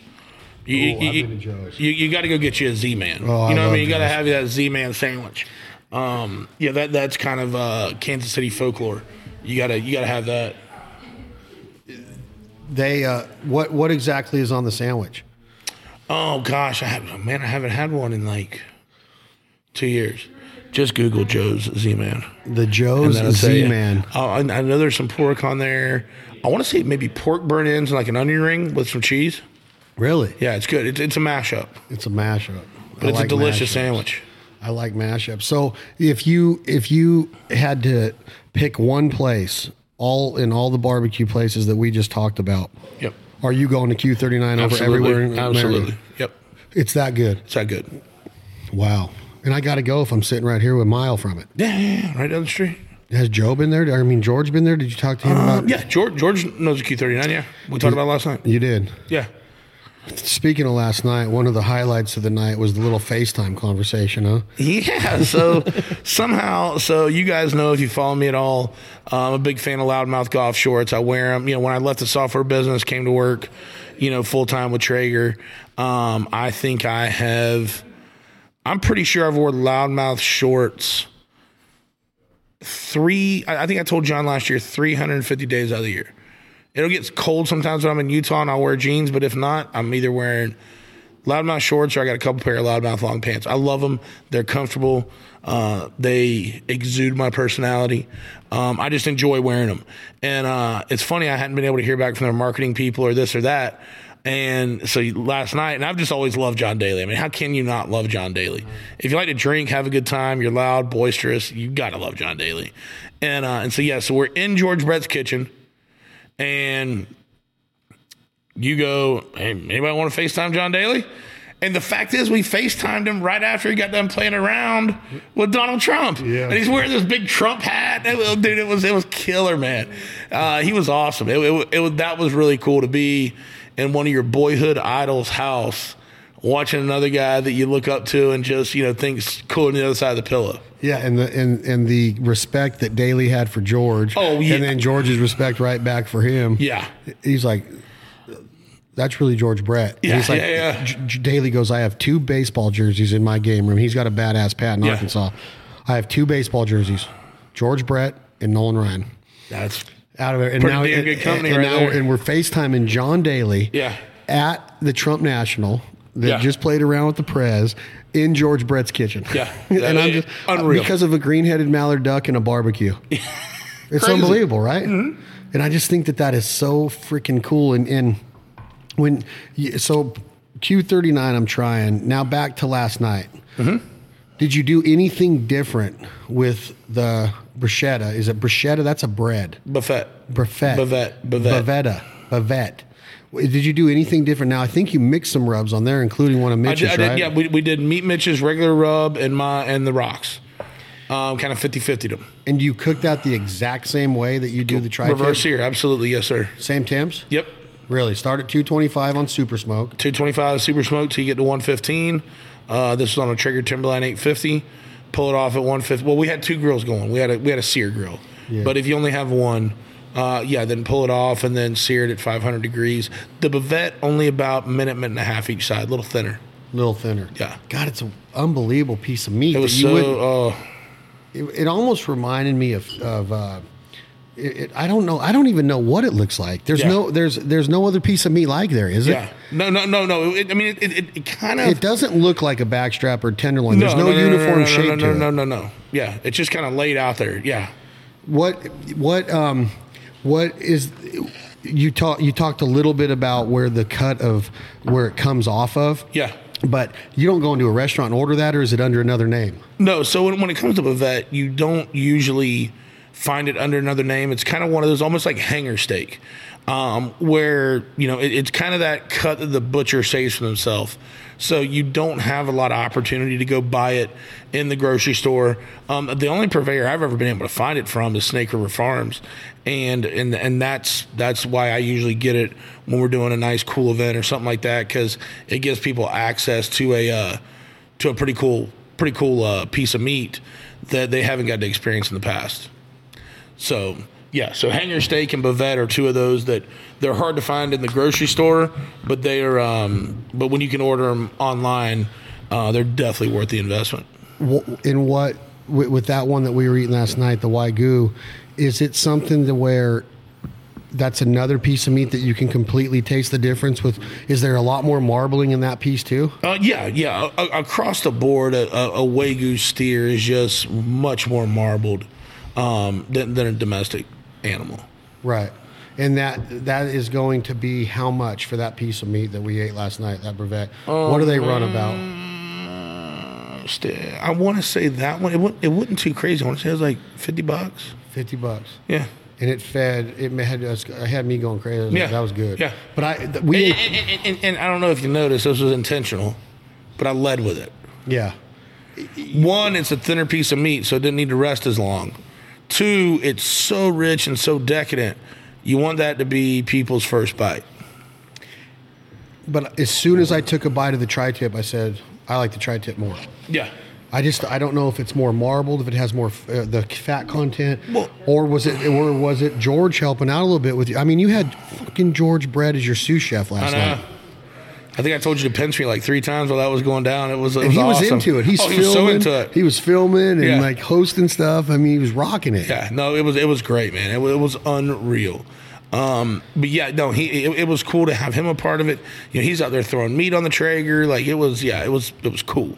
And if you if you had to go back and do it again and George isn't there, do you ever screw with a piece of meat like that with the slits and the and and, and what what what all went I into like it? I liked it. So what we did was um, George asked, he's like, "Hey man, when you cook your tri tips, have you ever put rosemary and garlic in them?" And I've done it a couple of times.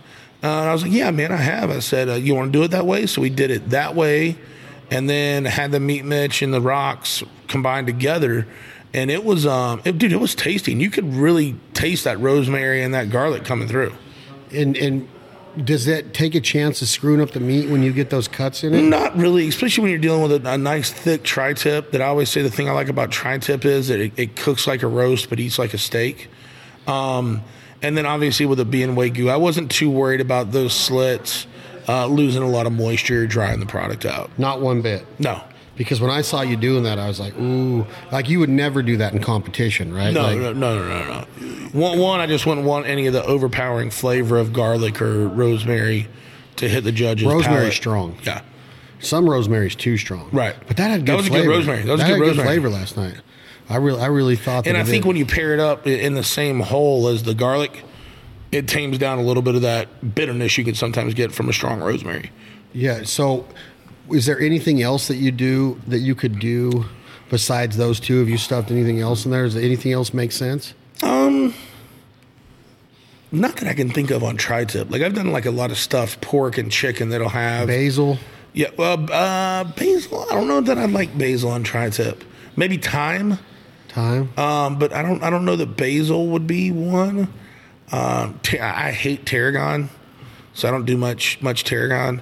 Um, but no, I, I think I think, yeah, you could have got away with thyme or rosemary there, and garlic. I love garlic. I mean, oh, man, dude, I mean, Garlic, I love, love, on- uh, I love onions. you know what? I'm just coming around on onions, old boy. Really? Yeah. You didn't like them growing up, huh? Like I- I'll eat like cooked onions down in like a barbecue or you know barbecue uh, you know baked beans or something like that. Oh, we can't forget George's family recipe Oh. baked beans we had last night too. With the smoked onion off yeah, the Traeger. yeah. I, I, I had a rocks on that with a little tiny bit of butter and smoked them for about almost 35, 40 Mm. Yeah, minutes. yeah, we got some good smoke on that onion. And then cut them up and put them in those baked beans. And they Yeah. were awesome. Little, uh, there was a little jalapeno in there. yep. A little, uh, fi- was there a little tiger sauce in there too? Did Yeah, you, I think yeah, they dumped a little bit of that. a little bit of that in there. So now let's move on to the ribs real quick. Speaking of tiger sauce, Yeah, these are the Snake River Farms.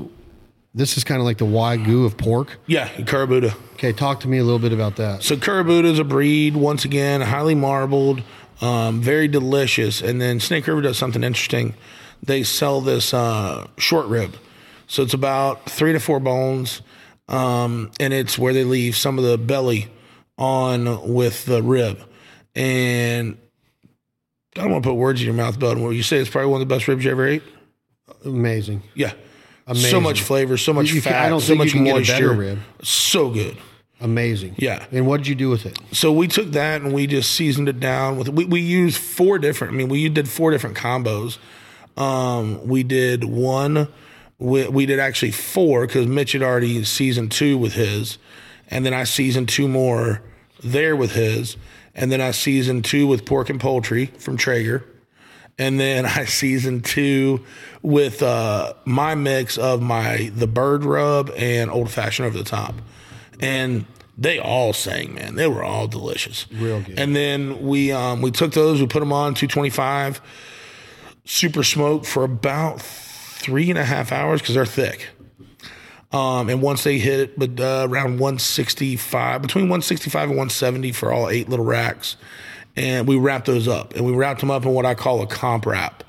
Uh, comp wrap is butter, turbinado sugar, tiger sauce, and agave nectar. Why tiger sauce? Tiger sauce is just one of those sauces, like an Asian sauce. Um, not super hot.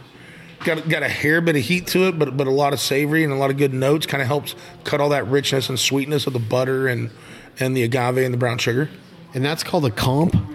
I call it a comp wrap. I mean, that wrap's a little too much usually if you're just cooking a lot of backyard barbecue. But I mean, dude, cooking for George Brett for the first time, man. Right. You got you got to pull out all the stops. What does the agave do? Uh, just a little sweetener. Just tiny bit. Yeah, so so the butter's there to cook in fat, almost like a confit from the French. Um, and then you've just used the butter and the sorry, the tiger sauce, the brown sugar, and the agave to add sweet and savory.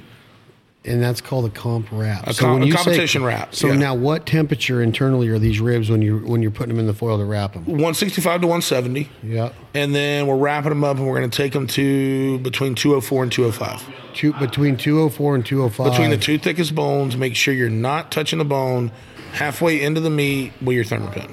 Okay, and why not touch the bone? Because that's where the heat's going to build Because up. the, the, the bone would, would give you a, a, a false read. Yeah. a false read. Yeah.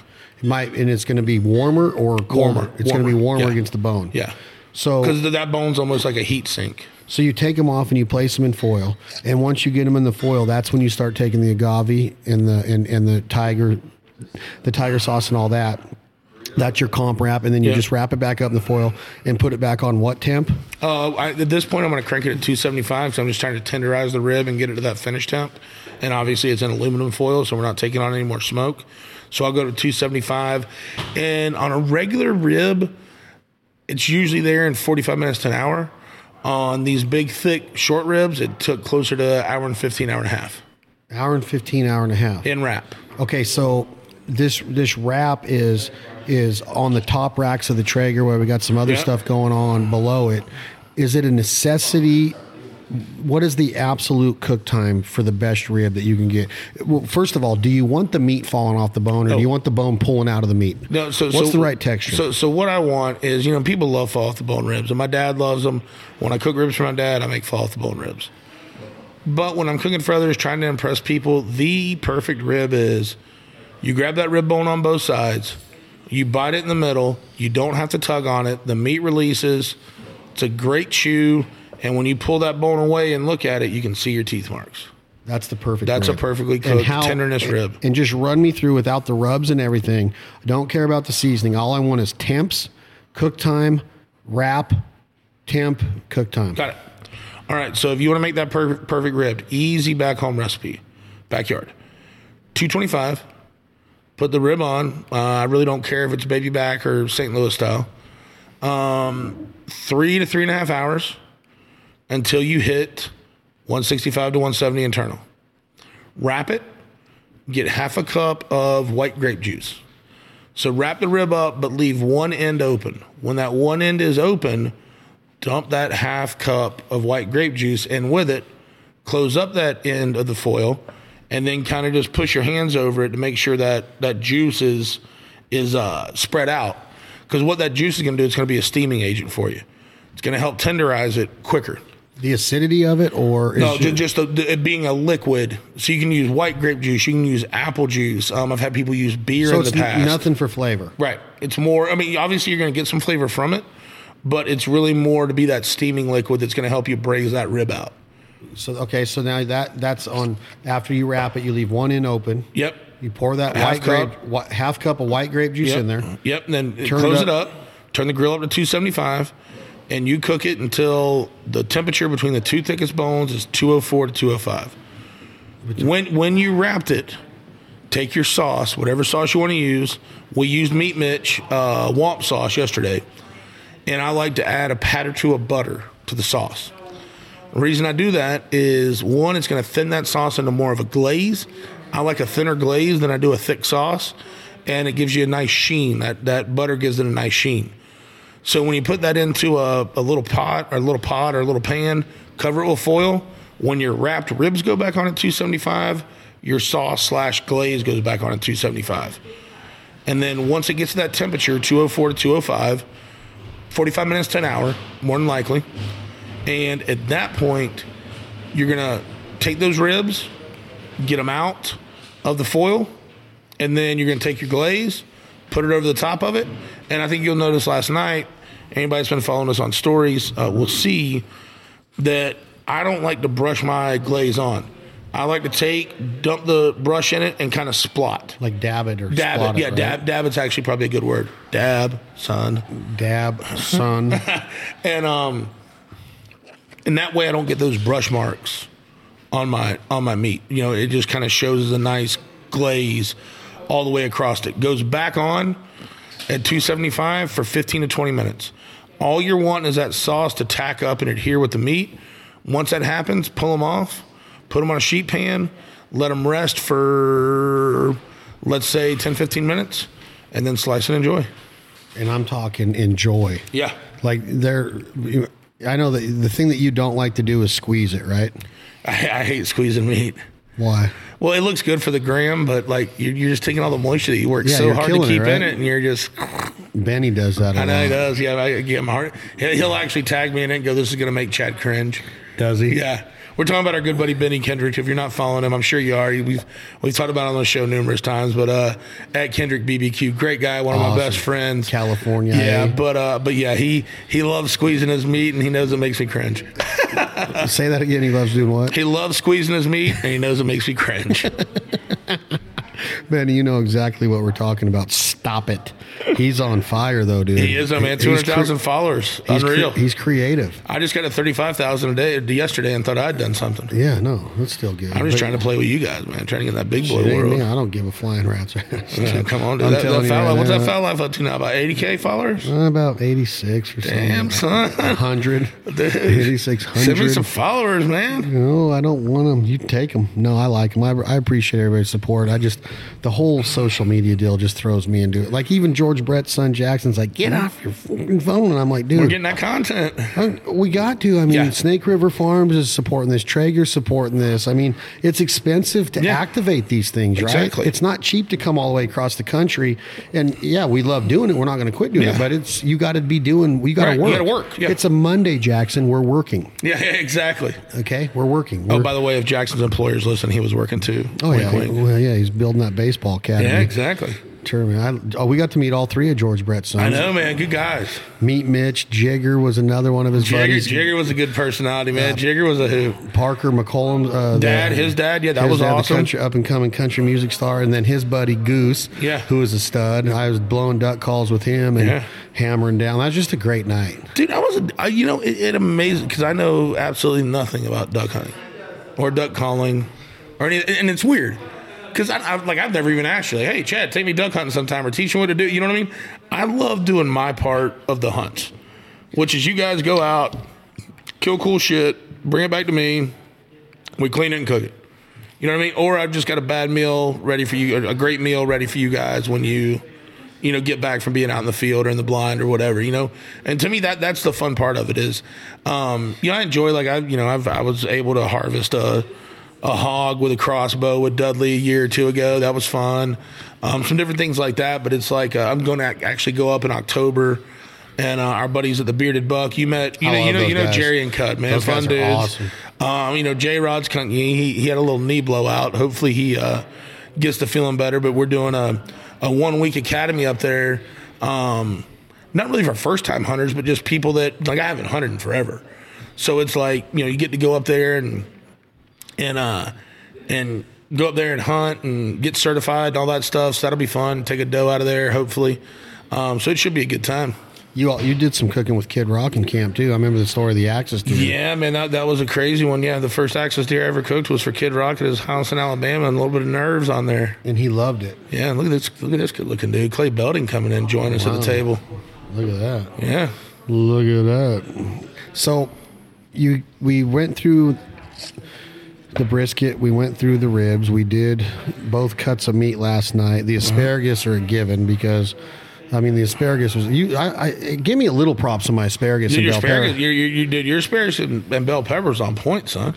Yeah, and the only thing I What'd I, you do that? You had a little butter over the top of it. The bell did you do any olive oil, or did you just let the butter do its thing? oil, a little tiny bit of butter, and then I did uh, the rocks. I'm telling you, dude, that rocks is my staple, dude. I'm, it's my go-to. Yeah, I, I love it on that. I love it on. Uh, I love the veggie rub too by Traeger. Yeah, I just ve- didn't have veggie rub's good. night. Fitted feathers good too. If you need something to go on some uh, some some veggies Mm-hmm. from Traeger, um, you know one thing I'll the one other thing I'll throw out there, if you really like asparagus is, um, and if you like kind of nutty flavors, you can switch it up and instead of olive oil, use sesame oil. Yeah. Um, and, and that'll give it a little bit of nuttiness to, to kind of go with that uh, that asparagus. Or I do it on Brussels too. Oh God, don't even get me started on Brussels sprouts. charred Brussels sprouts on the Traeger. Um, shut the door, dude. that and the oyster bed. the oyster bed's I'm bad. not yeah. kidding you, dude. Yeah, you, you you got me a couple of those, and I've done I've, I've done oysters. What I love about it is now you can just buy the pre-shucked oysters. Yeah. right. Oh, yeah, so you right just in go in and buy the buy the jar of oysters. Yeah. and you drop them in there, man. You got your par. You can do Rockefeller. You can do whatever Anything you want. you want. Florentine. You use Oh, that. dude. You use that rub or that that that mixture sauce that that, comes comes, with with, it? them. Yeah, yeah, it's the delicious. Yeah. Mm-hmm. Oh my gosh, the paraines. It's called the paraines. It is the freaking. Or as they bomb. say in Louisiana, Powerans. Paraines. Powerans. Oh, y'all, ever been- y'all ever been down here to Pontchartrain? Yeah. Y'all over? I, love Cajuns. While we're talking about that, I do got to give a quick shout out to uh, Eric and Mo over at Journey South Outfitters. Uh, we did a media trip, me, Remick, uh, the guys from Bad Fish with Traeger, and um, and we went out there, dude, and we slayed red snappers, man. Oh. And then Eric does. Uh, so Eric, love about Eric is you know Mo's the captain, um, Eric's her her husband, and uh, dude's a classically trained chef. So you get back, dude, and you eat like. And for me, the guy that's always got to cook, like I just got to go fish, drink, and eat. yeah. I dude, I was a fat kid in the candy store, man. I was happy. Yeah, why and, would he uh, be? And so, but Eric does these things. So he'll he'll obviously fillet the red snapper, but then he takes the collar. So from where the fillet starts all the way up to the neck, dude, throw the fillets away. Really? Those those oh my gosh, the collars have so much flavor. And what's this place called? Uh, Journey South Outfitters. So Out they're right there in Venice, Venice, Right Louisiana. Venice, Louisiana. Yeah, Venice, Louisiana. Great folks. If you're ever looking for a trip to to go out, and uh, we, we were going to go out the next day and uh, try to get into some some big fish, but the the weather was a little rough, so we went out and uh, caught a couple of redfish. Um, but dude, if you're ever looking for good Louisiana fishing, they're they're a fun time. Nice small little lodge, great family. Uh, Reed and Juan down there, they're deckhands, two funny, funny dudes. Good, good to hang out with. But yeah, if anybody's ever looking for a badass fishing trip in Louisiana, hit up the folks at Journey South. We've worked with them for for years at uh, at Traeger, and just really, really good folks. And, and you definitely get a lot of bang for your buck. Do those invitations come in the mail, or did I not? Did it fall out of my? You want on next? Year? You want in next year? Well, hell yeah! All right. Does a one-legged duck swim in a circle? Yes. Okay, I then think- that's the yes. answer Okay, to your question. perfect. That's why I asked that question. I answered your question with a question. Yeah, and, and it's and, and the good thing is it's uh it's your it's your slow time of year yeah. Yeah. Which is when? when it's not fowl season. Which is like when do you go on this trip? Uh, we just went on it about a month and a half ago. Oh, I'm in then. Yeah. I'm gonna bring my daughter. Yeah, I want her to catch a freaking snapper. yeah, maybe George too. I oh get Brett down there. Yeah. He'd get seasick. Oh, really? He, no, I don't know. Oh.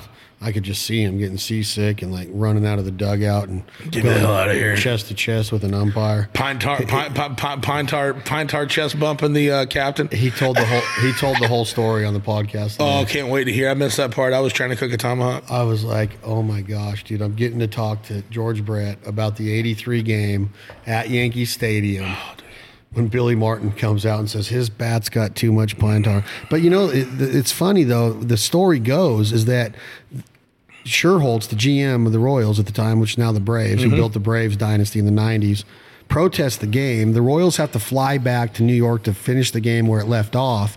They give George Brett the home run back. It goes on his record. The Royals go back there. They leave Brett. They send Brett to Baltimore because they're going to Baltimore next. Play the Orioles. They said we don't want you going back there. You, you and Billy and all this, you know, the tension. So he doesn't go. The Royals go up there, end up winning the game. He gets the home run back, and it was all for nothing. Yeah, Yeah, it was all for nothing. But and, dude, it's a great YouTube video. and then the best part of the story is that the umpire McClelland or was it McClelland? God, was it? Was it Jim? Um, he's six foot four, 245 pounds. And George go, there was a quote. This guy goes around and goes speaking, engage, speaking engagements now. And he says, I often ask George, I go, George, what were you going to do? I'm six foot four, six foot five. I have shin guards on, a chest protector. A I- mask. I have a mask in one hand and a baseball bat in the other one. That's your bat. What are you going to do coming out of that dugout? And George is like, "It's a fair question." so, dude, just just knowing that how that, that was so humble. I mean, that that video of him coming, it was just like the 30 year anniversary. Uh. that was in '83. So, how many years has that been? is that 30? Uh, 35, 30, 36. Is that 30? It was just the 35th on, year anniversary? I- 30, I- right? What? How many years has it been? I don't even know. 83. You said 83 to 93 is 10. 93 to 2003 is 20. 2003 to 2013 is 30. So I bet you it must have been the 35th anniversary of it Yeah. that, that just went by. I'm really good at math. Oh, it took three of us here at the table, like all of our fingers and toes out, but we got it. I think that's the best way to add up. I don't like calculators. Yeah, no, no, no. I like to really test my wit. Yeah. I always, So, man, I just always got to focus on carrying the one. you got to carry the one. So during that little sidebar there on George Brett, you mentioned the tomahawk, Yeah. which is the a very intimidating Yeah, it's a three pound piece of ribeye on a handle. Yeah, it's on a it's handle. It's yeah. like a boat paddle Yeah. with one of the best pieces of meat Yeah, you could. and, and, and for the folks out there, you know, tomahawk steak. So where that's coming out of is your uh, your bone in prime rib. So they're taking your your bone in rib roast, and instead of serving it and cooking it as a full bone in rib roast, they're leaving that rib bone, that beef rib bone, fully intact, and uh, and then just cutting it into steaks. That's all they're doing. Yeah, So with the last part, they're they're they're leaving it intact instead of leaving it intact. right, and cooking it as a whole bone in rib roast Rib or prime rib. Then you're just cutting it into steaks. Why are they so expensive? I mean, those steaks are anywhere from 100 to 145 bucks. 125 bucks. Why? It, it's ju- it, it, it's just the Cadillac of the meat, just like why is a uh, I thought the filet mignon was. It, it is, but that's I mean that's for your petite, you know, your you know, it's just a smaller cut. If if you look at price per pound of fillet versus ribeye, ribeye is still a lot cheaper, even the bone in tomahawk. Okay, so now today, by, by George and I are podcasting, you're upstairs with Clay and Jackson rolling on this tomahawk. Yeah, Did you do anything different to it, or are you No, gonna tell me the same no, thing? Same deal. Rocks and reverse Same deal. Hey, look, man, you'll find out I'm not the brightest, you know, sharpest tool in the shed, But so I try to just make it that wor- repeatable. And if you find something that works, If it ain't broke, don't fix it. if it ain't broke, don't fix it. Yes, sir. If it's broke down here, we'll fix. I think Colt Ford had a line on a song, something like that. But, um, so that was just the rocks again, all by itself. Uh, yes, Wow, that was good. The delicious. fat content, the marbling on it, the meat up against the bone. Uh, that, that, that's your favorite. I saw you go over there and, and do a I- little but slicing see, off the that difference bone. was is that I sliced off it, and usually I just grab that thing and Fred Flintstone. yeah, it. yeah. Were you, were you trying to be on your best behavior in front of Well, I mean, it's George? George Brett. Yeah. I mean, I'm in this. I I mean, but dude, George, I think George Brett would have appreciated you gnawing down on tomahawk bone. What I mean, what a, what about that house? oh, Without, awesome! Mm-hmm. Without giving away too much. it. But dude, I'm talking like from the So driveway. So thoughtful, so beautiful. Thought But out, right? What, just- what I loved though was is all the personal effects in it. That that one oh we, we got to talk about that one painting. oh my god, had- the original he bought. Babe Yes. Ruth in the middle Had Babe Ruth in the middle and Like kid a- pictures like of a so- hundred Hall of Famers. So imagine a hundred Hall of Famers and what they looked like when they were eight years old. it was like the sand lot with Babe Ruth down in the middle of Yeah, it. yeah. And George Brett's in the front row. Unreal. And the artist goes in and finds all these childhood photos, and Brett's at some gala or function or something, and this and meets this He artist. said he was in Houston. Houston, was Yeah, it? yeah, yeah, yeah, yeah. Was it? I don't know what he was doing. Yeah. It was All Star game, Some or something. event or something. Yeah. And he sees this, and buys the original. And then ends up buying like another piece or two from the guy. And that piece is that thing is oh, bad. Oh my gosh, bone, that's so awesome. But then, I mean, j- just such a you know the way the guy talks about his family and how much he wants his family involved in everything. Like it's just, it was just a you know, me and you were talking about it before we went you know on live with the podcast, and you know a lot of these times, like you know, I've, I've got to cook for a lot of people that I admired growing up, and you worry like, are they going to live up to expectations? Tell you right now, George Brett exceeded them at every level. You know what I mean? Just couldn't couldn't meet a finer guy. Isn't he cool? Yeah, very cool. And and that's what I'm telling. I told you the story about how we started getting close, and it was just follow me. Yeah. Took me in his office in spring training in, in Arizona, and next thing you know, we're going through hunting pictures and hunting camps and passions, and and, and he, I I don't know why he likes me. I know he knows why. I, you know, I I like George, but I'm not saying like we, don't. You know, like why. I'm not saying like I don't understand why he likes me, but it's like he's 25 years older than me almost. He was my childhood hero, and we've become good friends. Yeah. Like he's, I, I text him all the Oh, time. no, I he's got, a ton, he's got a ton of respect for you guys. I mean, he, the way he talks about y'all, I mean, you, if you hang around him like I have for the last day and a half, I mean, you can tell he's got a ton of respect for you guys. He's badass, Yeah. man. God, he's cool. Yep. And I get to go. And, I know you get to hang out with him two more days, you son of a gun. I, I got to fly out to Salt Lake in a couple hours. Well, let's text Jeremy real quick. and- hey, Jeremy. Taking the day off, hanging out, uh, going and eating steak Speaking and of lobster with the boys. Jeremy Andrus is a Oh man, stud. Jeremy Andrus, great guy, man. What a what a fearless leader of Traeger Grills, man, and what what him and the the team have done and with the brand is is unreal. But yeah, man, Jeremy's one of those people that you know I've said Chad, you know, over the last three years as an employee of Traeger, and then two years before that um, as a as an ambassador for him. Um, I've never worked harder, but I've never been happier. And when you've got a leader like that with that great direction, it's always just motivating and and you know and, and, and giving the opportunity to go out there and help grow and build this brand. Um, it's amazing. Yeah, I like him. I got to spend Yep. some time with him a couple months ago. And I Yeah, when we there were all out there. Yeah, yeah, yeah, yeah. That wasn't the launch. What were we doing then? No, we were just out there. That was uh, was before Denny left us. and it was the Independence Party, Yeah, yeah. Traeger Independence Day. which is the which That's- is that- not Fourth of July. That is not Fourth of July. It's the day that uh, we took 100 percent ownership from the old regime. the old regime.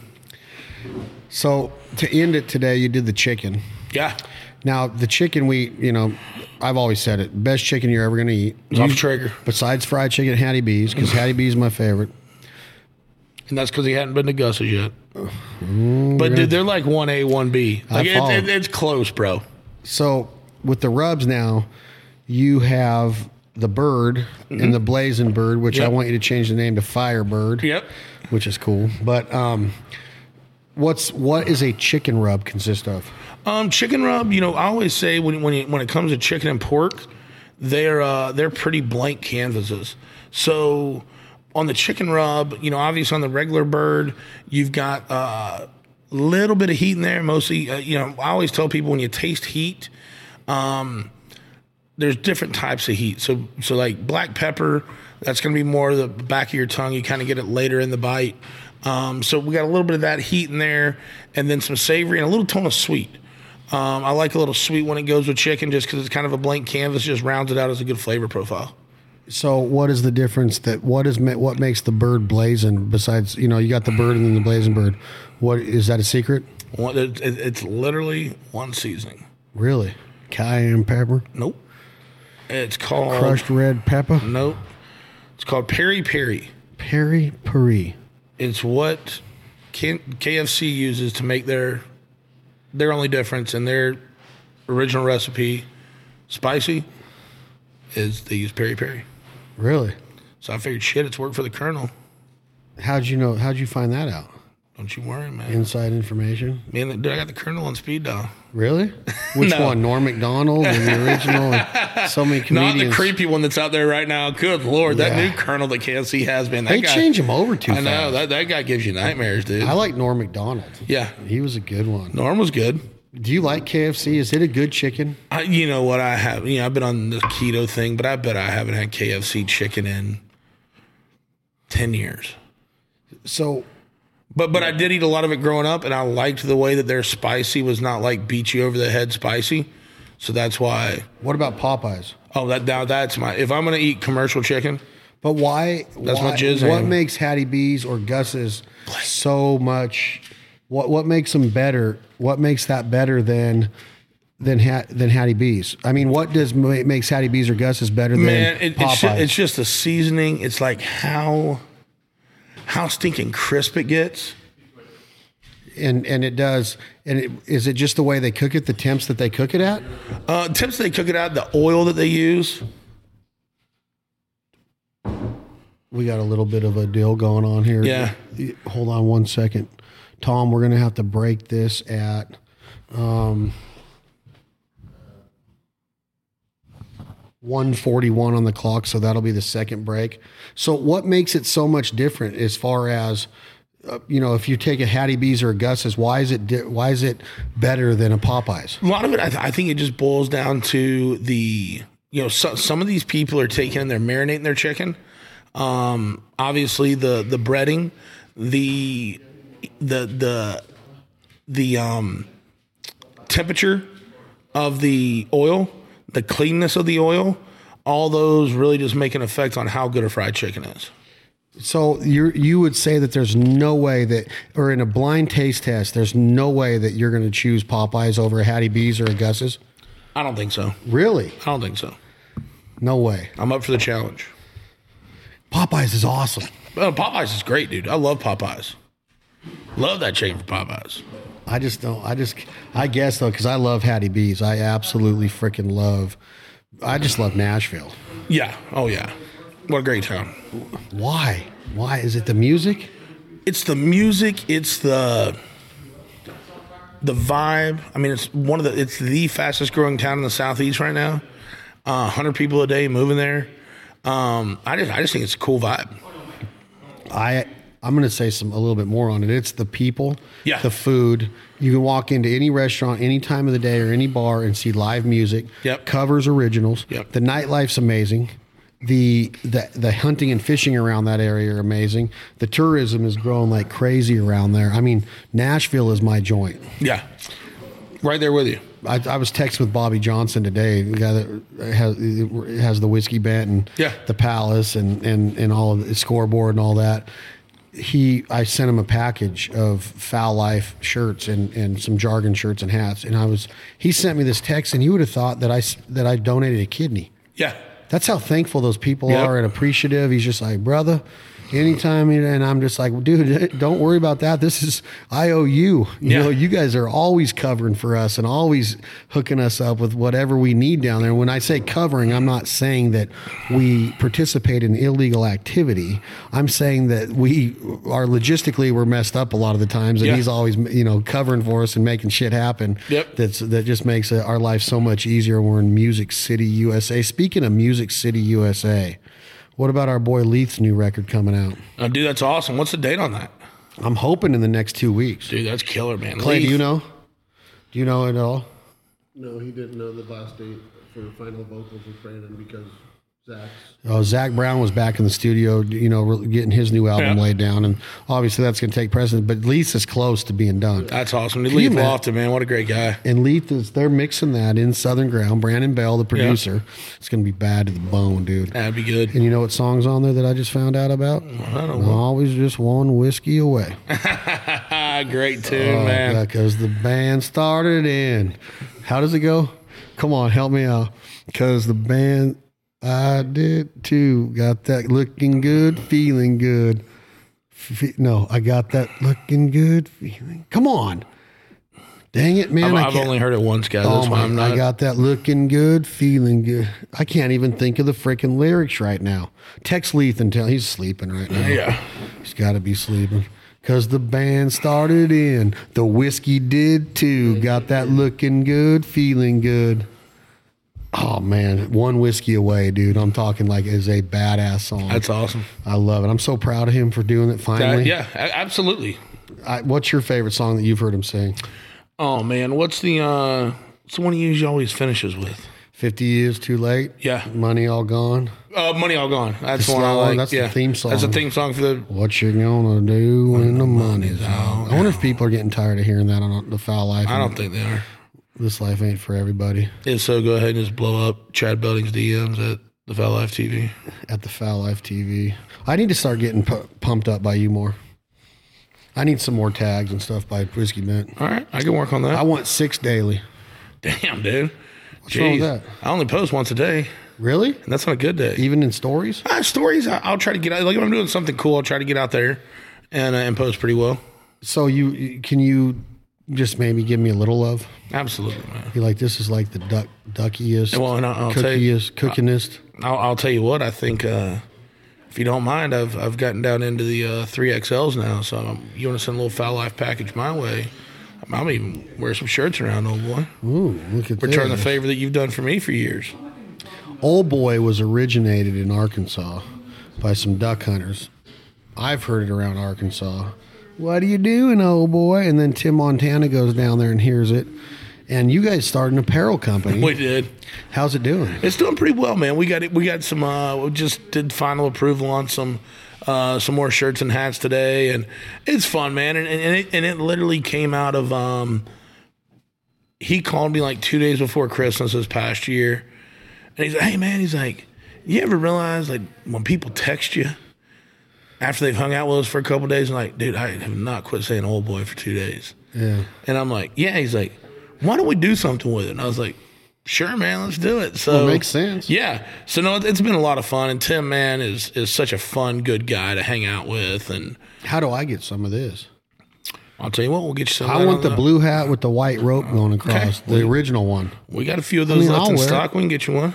Ship it out tomorrow. I'll get with our fulfillment in the morning. We old boy. expedite it on overnight. He pushing. I won't be there until Friday. Are we out of beer? I don't know. No, there's other ones in there. Bud Light. Huh? Those other guys, those Cardinals fans came down and took it all. Oh, after beating us tonight. Yeah, Oh, after the Cardinals beat the Royals, Anheuser Busch Cardinals guys. There's Stella. There's Bud Heavy. no Corona. There's Stella. Stella Artois, dude, it's awesome. Stella's fine. I'll take a Stella. True Try a Stella's. Stella. Yeah. Hi, I would like to order a uh, Bud Light. We are out of Bud Light. Well, give me a Stella. Uh, and then, and then it just I sounds. think Kurt Russell's on their new commercials. Nah, I really? freaking love him, dude. Kurt Russell. Wow. It's throwback. I freaking love it. What? Why? The other day you made a comment about the energy of a Jason Aldean concert. Is Yeah. it is it because you know all of his songs, or are they all sing along songs, or why are you so jacked up about?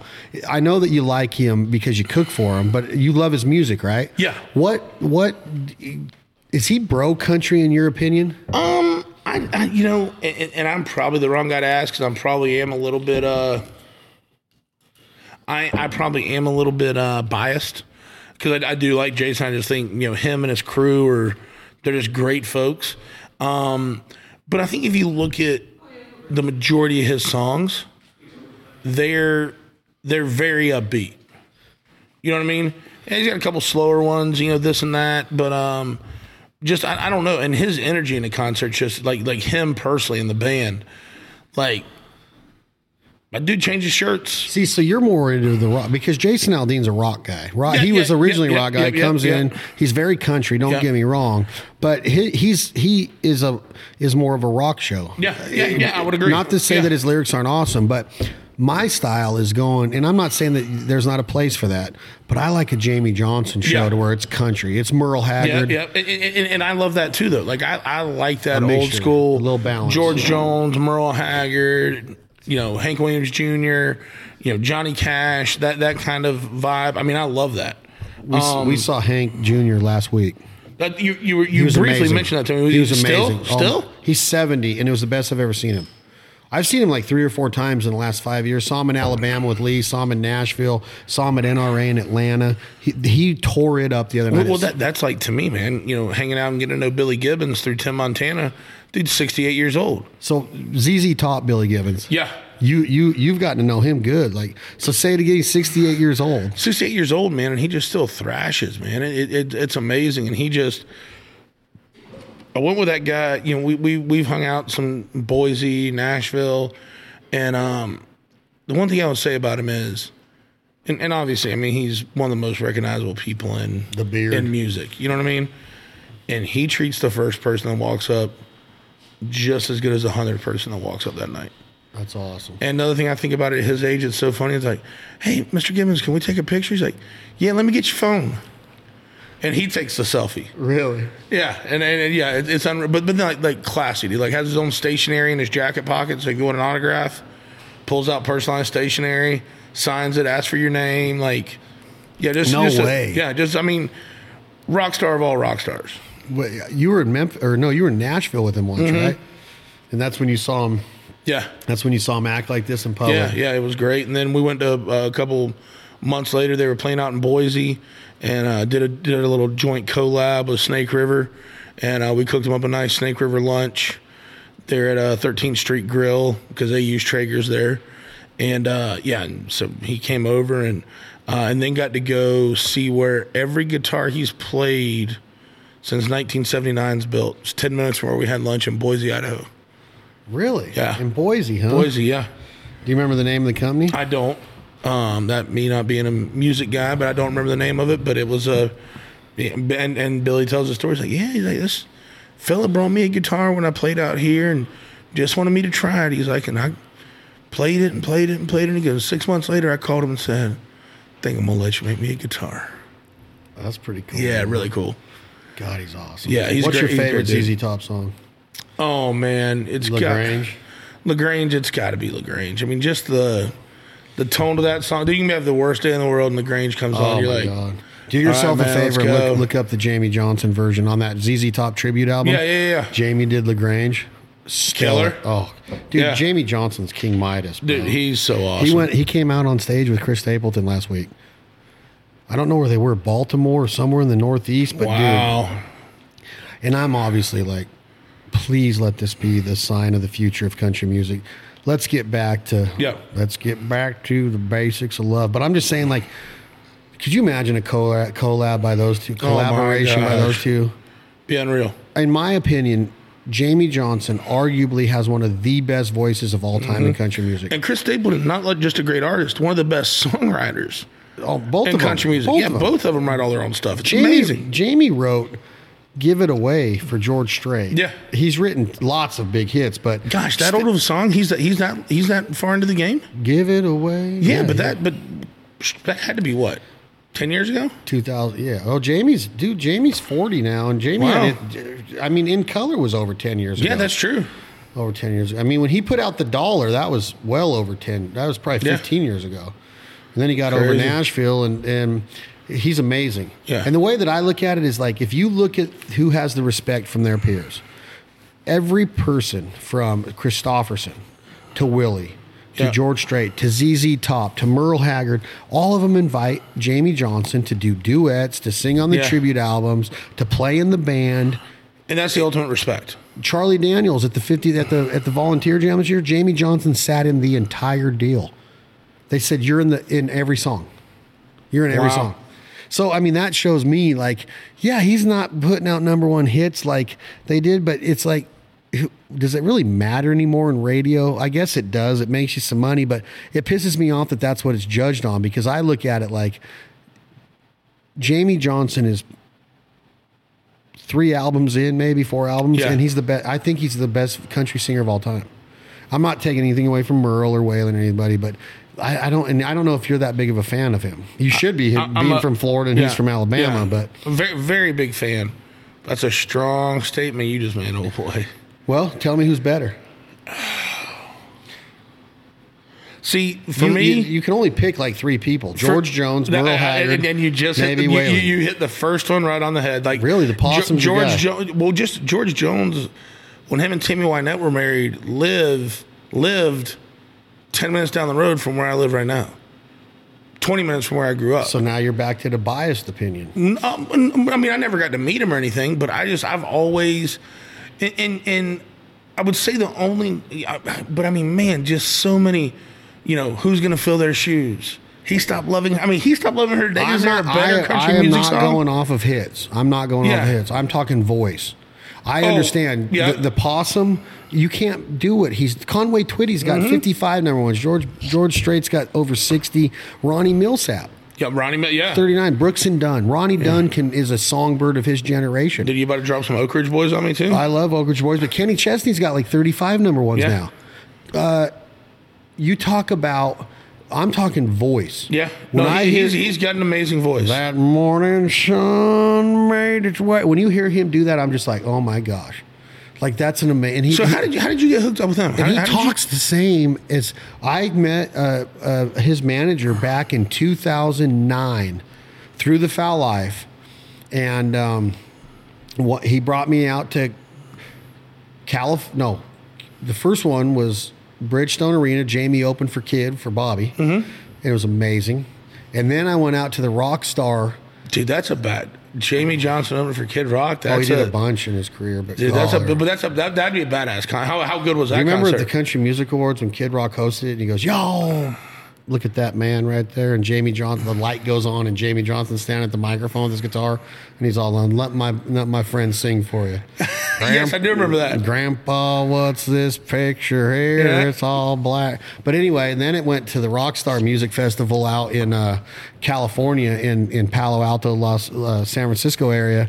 And I got that's when I really got to hang with Jamey, and then it just started growing from there. And then his tour manager Wally is is a great guy, and just been fishing and and and doing the deal with him. Went to his golf tournament again last year in September, and that's where the John Daly connection comes in. Is, is through Jamey Ah, Johnson. shit. I mean Randy Houser and, and Dallas Davidson. Uh, Jamey's just got the respect of Dude, everybody. sounds like we need to have a Triggerton out there cooking at that golf tournament. I'm going to talk to Jamey tomorrow. let's. I I'm going to write a note right now to call Jamey Johnson tomorrow and say, let's let Traeger come out and do that in October. But y'all are probably too booked. Depends on when it is. It's in October. I think it's the fifth and sixth. Weekend? Mm hmm. Let's do it. Commit to it right now. I, I can't commit. Come to on, It right now. Jeremy it- Chad it- Ward's committing to it. It'd be bad. That'd be bone. fun though. It'd be fun. It would be, and then and then like auction all the grills off. Mm-hmm. You know, for for the he he does the Nikki Mitchell Foundation, which is an awesome charity, and he does a lot of events for it. Dude, just do yourself a favor and go. Just go on Apple Music or whatever your source is, and just put it on Jamey Johnson, and don't fast forward through a song. Even his slow shit, you're like, It's Wow. soulful. It's soulful, and, Oh, and, and it sounds amazing. Dude, you're just and like, there's a song on this album, the Lonesome Song called "The Pla- A Place Out on the Ocean." That's your song. It's about Florida. Sweet. Just Check listen to it. It's unbelievable. I got hey, I got a two and a half hour flight to Salt Lake City tomorrow. I just throw it on some Jamey Johnson and let her rip, tater chip. So when you got these rubs, you you come up with this one called the Old Fashioned. The old Now is, fashioned. is this because is this named after a whiskey drink off Yeah. a whiskey bent? Yeah. Oh, I just guessed that. Yeah, that had no was that was that was where we were going with it. Um, you know, that was our first rub we launched, um, and, and and it's it's. I love the rocks, but I think the old fashioned will probably always be my favorite, just because it's the first one. It was kind of the the birth of the the rub line, um, and so much going on with that. You know, you can like we talked about, you can put it in whipped cream last night over a grilled peach. or you can make amazing pork with it. Um, it actually scores real well in contest on chicken. Um, Peaches. yeah, peachy. That's what I'm saying. And, and then you know it, it's good on some veggies too. So it's it's it's an interesting rub, and I, I like it a lot. Um, but yeah, that was that was the one that started it all. but is it really a rub, Chad? It's a seasoning. It's a lifestyle. So why why why does it taste? Give, again, it's hard talking to rub guys because you don't want to get let anything out of the bag of what's in it. But is it something that is it? Can you put it on beef at all? You, you you could. I would probably put it on a like like I've done it before on like a skirt steak for fajitas or a flank steak, and it's pretty damn good. I actually did some jerky with it too. Um, that I, the, some beef jerky that I really liked. On beef jerky? Yeah, Really? Yeah. We can't talk about that. We work with Jack Link. yeah. But I mean, You ever you ever had Jack I Link? have eat it all the time. You do? Especially, I always keep three to four bags of Jack Link's beef jerky in my backpack since I've been doing this keto thing. Just so if, you know, obviously when you get on an airplane, they have no keto based snacks. You know what I mean? So you, you kind of got to kind of fend for yourself. So if I get hungry or whatever, I always you pop eat out peanuts some. on keto? Uh, no, and Southwest doesn't serve peanuts anymore because of all the damn peanut allergies. Why can't you eat peanut, peanuts on keto A little too high carb count. Carbs and peanuts? There's no carbs in peanuts. Dude, we'll go get a bag of planters right here from the pantry and I'll show you. Clay, will you just go, you don't even need to bring it over there. Will you just go grab one and look and see if there's carbohydrates and peanuts? I'm saying there's none. Is there really carbs and peanuts? I'm pretty damn confident there's carbs and peanuts. I thought it was all protein. No, I'm pretty fat. sure there's carbs. I thought it was all fat and protein. Do you this keto diet is you, you let's talk about your success with it. You're Thank down man. a, a buck 45 Yeah. and what's your goal? Uh, let lose another 80. Another 80. And that that'll mean I lost half my body weight. Good Everybody for else you, can do the math out Well, there. keep it listening. up. Are you working out? Uh, just starting to add that back in. Well, I, I need you to do this. I learned this. Every morning, no matter where you're at, you go on a 20 to 30 minute walk. yep. No matter where you're at. Okay. And practice your systematic breathing in through your nose, out, through, your, mouth. Well, I'm not Oh, saying oh. just change it up for a second. I understand out through your mouth, but go in through your nose five seconds, hold it for five seconds, and then breathe out through your nose for five seconds. And pace yourself to where you can do that. Breathe in for four steps, hold it for four steps, breathe out for five, whatever you need to do. But start start really paying attention how your cardiovascular improves off of that. And this isn't me trying to preach to you, Chad Ward. It probably I- helps your lung capacity a lot, I would huge. think. Well, that's Yeah. what I do for duck calling and goose calling. Oh. And swimming helps a ton. So I don't know if you have access. and, a pool. and every Florida house has a pool. Yeah. Get in your pool every day and start swimming without br- t- bringing your head up, and just go five strokes, six strokes with holding your breath, and then letting all your breath out while your head is still underwater, right? And taking some strokes, and just have confidence in your breathing. Yeah. Anyway, that I really feel like that's a big part of of getting getting started on a what would you call that? A regimen again of of of getting confidence in your cardiovascular and your lung Yeah. capacity and your breathing. Breathing sure. breathing is key. Uh, huge. Key. Like Yeah. boxers with a mouthpiece in, learning how to breathe. You always hear announcers always breathing through his mouth. He's this ain't good. He's tired. Learn how to control your breathing. Yeah. And it's it's helped me tenfold. I'll definitely do it, man. You got to exercise, dude. Yeah. You got to freaking exercise. Because these keto diets and all this shit, the way I see it is that if you ever break, if you go back to eating Oh, like a man it- and you it- have your lasagna and your sushi with rice, then what happens? yeah. You know, that's the scary part of that Yeah, shit. for So you got to mix in that Well, lifestyle and, part and, and honestly, my my thought process, Chad, is like I was just at such a place where I really needed something to get everything jump started. Perfect. Yeah, I. Um, so I, I think I'll probably run this diet another eight nine months, and then really try to transition in just to more of a healthier, just eating and, and working out lifestyle. You know what I mean? And then maintain it that way. Um, What that- about what about al- what about alcohol consumption? Where do you see that? Because it's a big part of this Yeah. this industry. It's, And- it's, and it's what what you yeah. do. And I think with you know I'm a I'm a Tito's and soda guy, um, and and that's not too terribly bad as far as from a carb point of view. But obviously everything's in a little bit of moderation.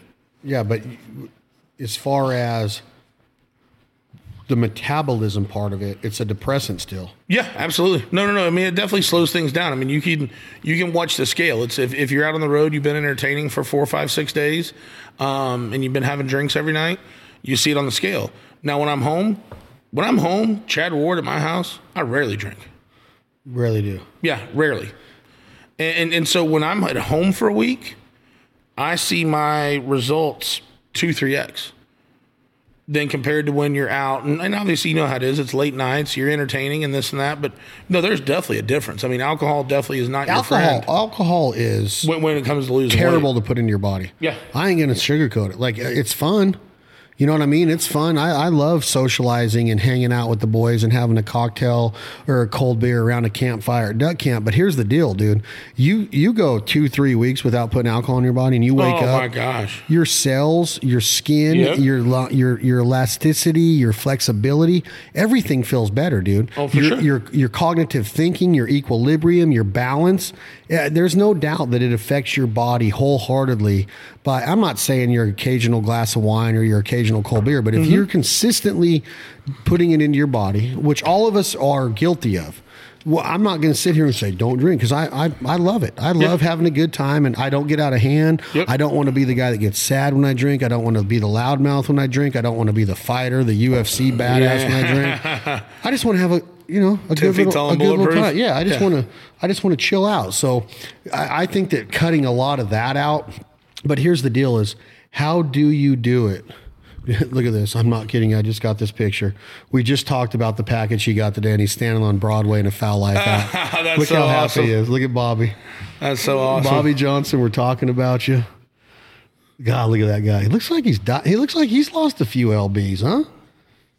Has he? Let's talk to him. This is Bobby J. Chad was right on the carbohydrates. Is it? How many carbs are in oh, Boom! I peanuts? was right with the peanuts. or me or Chad? That Chad. Just Chad. No, that little bag has nine grams. Just in that little bag. Wow. Peanuts do have carbohydrates, guys. Chad Bunny, What can, if nuts do? can you tell me I was right? You're right. Peanuts are not nuts. You know that? Whoa. Hey, this is Bobby. Sorry I missed your call. Leave your name and number, and I'll get back to you. You remember this, Bobby Johnson? Nobody puts baby in a corner. you don't put Chad. Never- you don't ne- put Chad squared in a corner, Hey, boy. hey, never put, Put baby in in the the corner voicemail. and never put the fanny pack in the corner. Yeah. Yeah. Tell me about my fanny pack. Talk try to talk smack. Even even George Brett's son's like, damn, dude. I ain't saying nothing. That Dude, looks you're bringing good." it back, dude. You're bringing the fanny pack back. Yeah. I just can't believe we don't have a banded fanny pack. Clay always talk Clay's always shaking his head. He knows he wants to get him. But if he put one on now, he would just be like, just right, you know, just following Chad because I, Yeah, I see the setting trends, bro. I set trends. Setting trends. Yeah. What do they call that? Trailblazer? Yeah. Huh? Dude's all over it. Her? Her? So Moose last night was funny. Did you see his facial expressions when I was blowing that duck Mm-hmm. Oh, call? yeah. That was crazy. He was like, "Is that really what you're supposed to do?" Like, and I don't know. I've been doing it wrong my whole duck hunting career. but that's the thing is like if you're if somebody asks you to barbecue for them, you're not going to half-ass it, right? no, no, no. Absolutely not. You, they're there. They want that experience. So you got to go all out. You know what I mean? Did you? Do, when I, you hear me do that, do you think of like show off or No, I, I just think you're. I mean, both of us have built careers around our talents, and when people ask you about it, or they, they want to taste your food, or they want to hear you do a duck call, dude, if, if if you if you don't give them what got you here, then you you've kind of you've you've kind of gypped them. Yeah. you know what I mean. So no, I don't look at it as showing off. I, I think it's cool as hell. And I hope that they buy some jargon calls. Yeah. So, so tell me about that. I, I've been curious. Let me ask you a couple questions. So, how, how did the whole jargon thing happen? That's one of y'all's brands.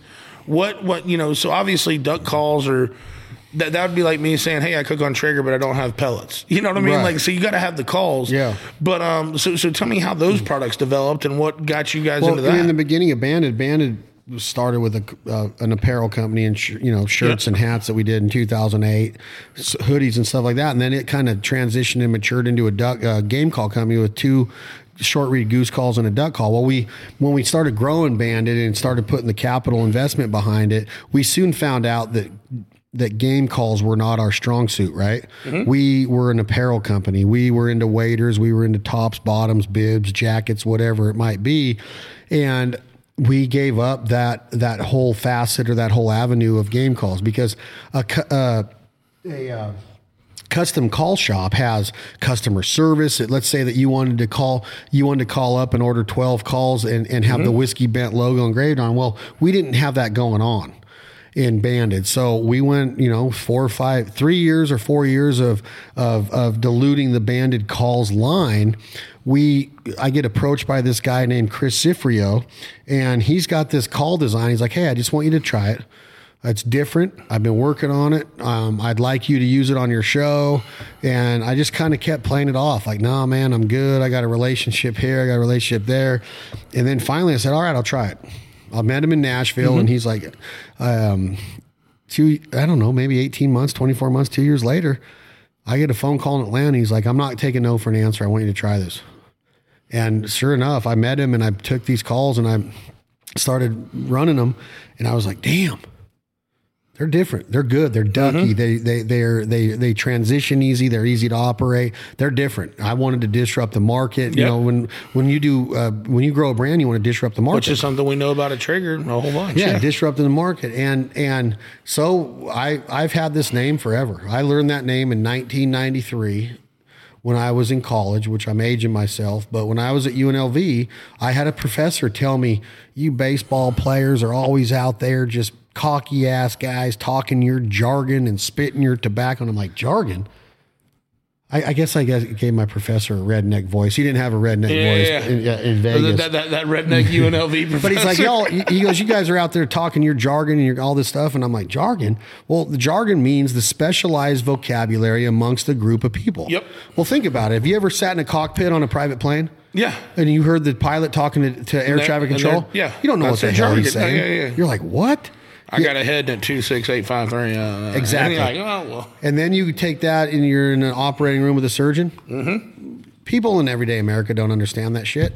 Yeah, And, and, and that's the thing is that you can be at any anything in life baseball teams wrestling teams cheerleading squads they, they say stuff to, to where you're like huh think about it Well, you- even barbecue guys. Barbecue we, we, guys. we spatchcock, money muscle, this and that. People money like- muscle yeah, like yeah. what does that mean Turn in box. You know what I mean? Like, like you That's know, jargon. Yeah, yeah, yeah, exactly. And so in, in hunting, the different levels is what really intrigued me because in barbecue, you speak that to another barbecue enthusiast. Mm-hmm. And that's where it stops. You don't talk to your grill, you program your grill. He's a robot, mm-hmm. especially the new Traegers. They're literally freaking programmable. Yeah, yeah.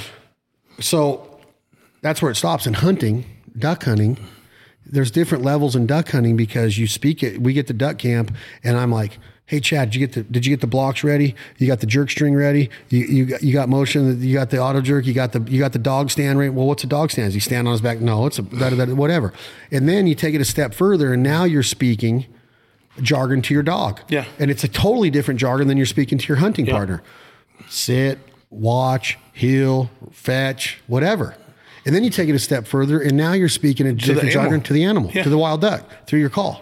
So now you got three levels of this specialized vocabulary, which I think that's very intriguing and very important. Yeah. And you can literally talk and, and have convert, you know, conversation and dictation and everything and passion in your voice to your, to your hunting partner. Man, I love this chat. To your dog, if it's a if it's a long retrieve, Duff, Axel, The- You know, you use the inflection in your voices so they know what's going on. And then with ducks, you can stand on it, you can be quiet, you can close them, you can chatter, you can do this. And I just was like, man, that's a perfect name for a call company. Is it? Like, think about it. I like it. I, I, I definitely, I, I like hearing the background about that. That's that makes a whole lot of sense. And so then I just started thinking the marketing plan and initiatives of this is like, let's build a community, Chad Ward, of getting back to talking. And what are we doing for the last two hours right now? We're sitting here and we're having a conversation that we're actually looking each other eye to eye and talking to each other. Mm-hmm. Think about that. Yeah. And, and what is what has America gotten away from? Oh, conversation. I mean, just sitting down and, and having a conversation, or picking up the phone call and even having a conversation if you're not in the same room. You know what I mean? Yeah, and that's what I'm saying is Yeah. that you if you if you think about how people have got into instant messaging and text messaging and all of these easy ways to get their message out to somebody, we've gotten away from just everyday conversation. The old school guys, they still meet at coffee shops or bars Oh, yeah. and they talk. And I'm just as guilty of it as anybody. Yeah. We're always on our phone. We're always freaking wondering what people are liking or what people are posting and what people are thinking and who gives a shit. That's really what I think is like it really comes down to can you have a conversation from across the table with somebody? Yep. And that's the way, and that's what jargon meant to me is that I want to get back and build a community of people or callers or something that will, you know, be more evident in, in the space of, hey, we really care about the time we get to spend in duck camp. We really care about the people that we get to spend time with in duck Yep. camp. We really care about the, the, the time we get to spend with our dog and we really care and have compassion for the animals that we pursue Absolutely. and and all of that combined is jargon like it, it it's like this whole reach of communication and dictation and transparency and honesty of like hey let's put it all out there Yeah. and that's what duck camp means to me that's Well, what dogs mean to me that's what ducks mean to me And, and, and you bring up something that, that I love. You know, you talk about you know duck camp being a special place, but I feel like that with almost all hunting camps. You know, most of them are remote. You don't have a, a, a great amount of cell service, this or that. But man, they're just so fun. E- even when I'm just there, and, and the guys are out hunting, and I'm just there, it's so peaceful. You're sitting on the deck, you got some food on, cocktail, and just listening and seeing nature. Like that to me, like I love those trips. I really do. there's nothing like it No. and that's where that's where the the the, the roots of the brand came from is like there is a different sense of of communication that goes on at hunting camp and and and Meat Mitch made a, uh, a comment tonight when we were sitting there watching the game at Kauffman he goes that's just like golf and I looked at him and being a dick I was probably a dick I go no it's not well, what do you mean and I'm like it's not even on the same level well tell me what you mean I said dude I just I'm just telling you, golf's a totally different thing. Of and I get maybe I don't golf enough. I guess maybe if you're in the car, dude. In golf with me, I'm so pissed off three quarters of the round all the time because I suck so bad. Well, and then you're in and out of the cart every minute or two. You know what I mean? So it's not Yeah. like you, can sit there and have like a full on like deep conversation and get to know somebody. but he says that he gets to know like a lot of doors open. I get that. I, Oh, I'm sure it's maybe great I'm biased It's a little great bit. networking, yes, but I don't think I would never say golf is the same experience as spending three, four days in a in a hunt camp with somebody. no way. You know, Or duck blind for Duck- one day. yeah, yeah, yeah, absolutely. It's amazing what you get to know. So anyway, jargon is the specialized vocabulary amongst the group of people. And it makes so much sense if people get back to that of learning Yeah. jargon. Don't be superficial about it. Yeah. Where a good salesman you can be, yeah, I know a little bit about a lot, which that's how I am in a lot of instances. Like I know a lot about skateboarding, but I don't know how to skate. Yeah, You know what I mean? Yeah, I've taken so much. I have so much like um, passion for skating and extreme sports that I'm like, man, I want to learn about this. Yeah. Same with wakeboarding. Same with surfing. Same with BMX and motocross and, and karate and MMA and and boxing. You know, like I, I know enough to get me by to where I could sit here and have a conversation with you about. Mike Tyson or Muhammad Yeah. Ali or Sugar Ray Robinson or Sugar Ray Leonard or Kelly Slater the Surfer, Tony Hawk or Bones Brigade or Powell Peralta and Vision and Rob Roskopp and Santa Cruz Skateboards. And I just think that, that that's kind of how my mind works. So diction, vocabulary, vocalizations, um, the conversation, Yep. the jargon always meant something to me. No. It always meant I always took pride in being on a baseball team and Oh, understand, yeah. understanding what the signs meant yeah. and what the jargon was that the coach or the other players were talking to me. I just think that's a cool aspect Mm-hmm. Well, in it, life. well, it was it was fun just sitting there with George tonight when I was inside a little bit when you guys were outside and we were kind of watching that uh, Flaherty the pitcher from the the Cardinals and uh, you know he's telling me hey he's like you know the guy's painting and and any of us that play baseball know what painting means. He's hitting, he's hitting his corners. You know what I mean? Like, like you know what I mean? And and, and that, that kind of just stuck with me. so he wasn't in the dugout, dugout changing the color of the wall. No, But you know what I mean? Jargon Yeah. in baseball means totally something totally different. Yeah. Like he's painting the corners, which he's like, what does that mean? That's just like a simple stroke across the corners, and it's not in the fat part of the plate, right? Yep. That's what painting means in baseball. yeah, And that's awesome to me. and it means it means that nowhere else. you know, And that's why I think English, I've heard this, and I don't know if you'll agree with this, but I've heard that English is the absolute hardest language to learn for foreigners. Like as opposed to us learning Japanese or Chinese, or, and I know there's different dialects in Chinese and in, in, in Asia, you know, Italian and Greek and all these different German.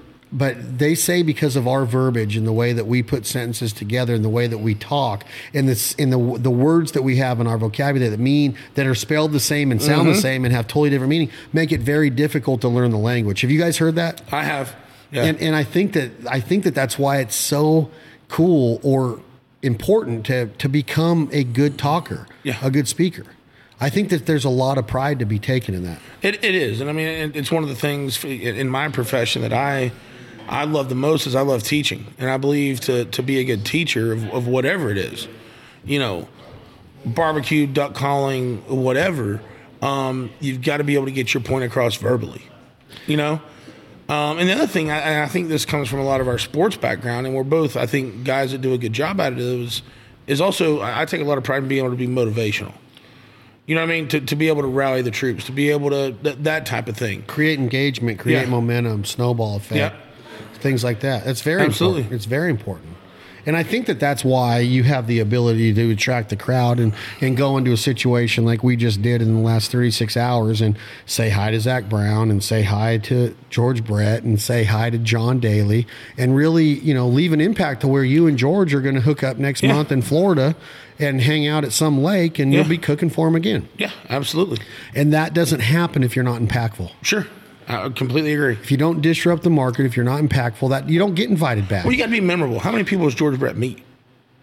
I mean, you, You know saw I it. You saw it today. Yeah, Like, you, you know, so so it's it's, and that's one thing my dad always said was, you know, when we got there, hold on, let's hold that. When we got there and he walked out on that deck, Yeah. I literally was watching through the glass. He goes up and he makes conversation with a 12 year old that's wearing a George Brett jersey. He goes, well, "Who's what name's on the back of your shirt?" I know that's what he's asking because it's a Brett jersey, number Mm-hmm. Yeah. five, little kid, eight, you know, 12 years old. Guy goes George Brett, and his mom looks over when he's talking to him. She goes, "I could read her lips." She goes, "Holy shit!" And she's reach, she's reaching for her phone, and then all three boys get up and they're taking a picture with George Brett. yeah. And I'm like, that is unbelievable That's- to me. it's awesome. It- that's cool. So your dad, what? No, he just always said be memorable. You know what I mean? Just Indispensable, Yeah, man. go- you go you, up- you go- don't want to be replaceable. Yeah. Even though everybody is, in a way, you Yeah. just you want to leave your mark. You want to you want to be memorable. You want to be impactful. You want to create engagement. You want to be passionate and show people like you really want to be there. You really are engaged in what's going on, and you don't. You're not going to go through the motions. But but I also think too that's what that's what the, the position me and you are in and getting to do what we love for a living. It's second nature. You don't have to think about that. Yeah, it's not a You know what I mean? Yep. It, it, it, it's it's not a job. Yeah, we we have you know people that we have to answer to, whether it be bosses, sponsors, whatever. But you know, it, it, it's when you do what you truly love. It, it that all that engagement and all that that stuff is just second nature to you are. Speaking of engagement, the the success of the launch of the new Mm. grills, and we're going to end this conversation with with the new Traeger launch and the new Yeah. offering. What is the D2 power system? So the D2 power system, a couple of things there. So we um we noticed in the old design of the grills for the last 30 years, we uh, we used AC power. And when you use AC power, um, the the fan and the auger had to run independently. So you couldn't run both of them at the same time. So one thing we always do at Traeger when we look at innovation is we look at we almost use a blank sheet. Like nothing nothing's off limits. Let's let's see what we can create. And so Michael Colston and our amazing uh, innovation team came up with, well, what if we take AC power, convert it to DC, and we can run the fan and the auger independently. Um, and then why don't we take and put a brushless motor in there so that we know we're going to get a gazillion revolutions out of these motors without having any support issues. So all that to tell you this, it means your grill gets the temp quicker, and it recovers once you've been inside of it with the lid open quicker. And if you personally, you can personally validate this. I can personally validate it. So can I. About 25 to 30 percent, in my opinion. a lot, Yeah, which is key. very key. Now, you on the new offering, there's three series, right? Yes. The Pro, the We've got the- Ironwood, and the Timberline. yep. So, how many Pro models are there? Uh, we've got so we've got the the the Gen One Pro model, which is the 22 and 34, which we've had you know for years. And those are still offered. Those are still offered. Um, then we've got the new Gen 2 product that's a Pro 575 and a Pro 780. Um, one thing you'll notice difference when I talked about the Gen 1, it was a 22 and a 34. That was barrel length. So now all the new grills going forward, the number at the end is the square inches of cooking space. Cooking space. Yeah. So, So- there's 585 square inches. Five seven five. Five seven. Five seven five. 575 square inches on the Pro 575. 799 Really? price point. and then 799 is what the is what the 575 is. Yep, and then 999 you get the Pro 780, 780 square inches. And then we move on to the Ironwood. So we noticed when we had the the old Pro series and the Timberline, we had a big jump. It was about a $700 jump between the two models. So we said, what happens if we take the Pro and the Timberline and we make a baby? And that baby is now known as the Ironwood. Um, fits right in the middle. The Ironwood is the baby of what? The Pro and the Timberline. They had a baby, and Really? that's that's kind of what happened. So you've got insulation on the ends of the barrel. You've got super smoke on ironwood. You can get to 500 degrees on ironwood, um, and that's an ironwood 650 and an ironwood 885. Ele- Again, being the square the square inches. space. Yep.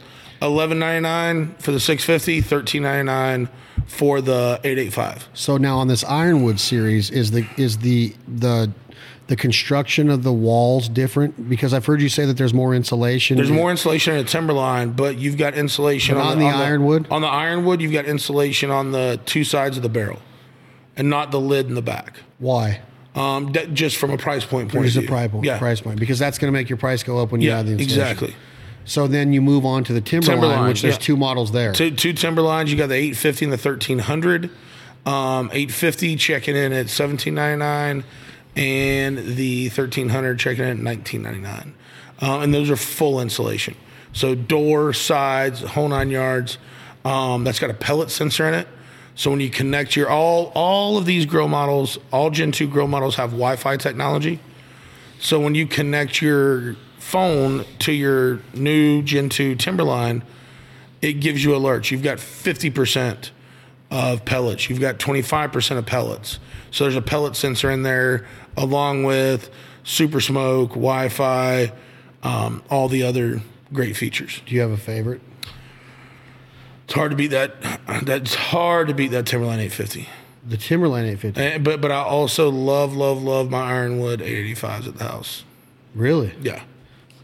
So, a guy that, like you that's cooking for a lot of people all the time, why do you not take the 1300? Um, I, I, I like the 1300. If I'm cooking for a big group, I will uh, use it. But it's obviously a bigger grill space, which means it takes more time to heat up.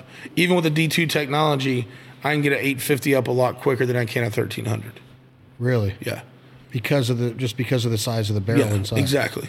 And the last question I have for you on the new offering is this.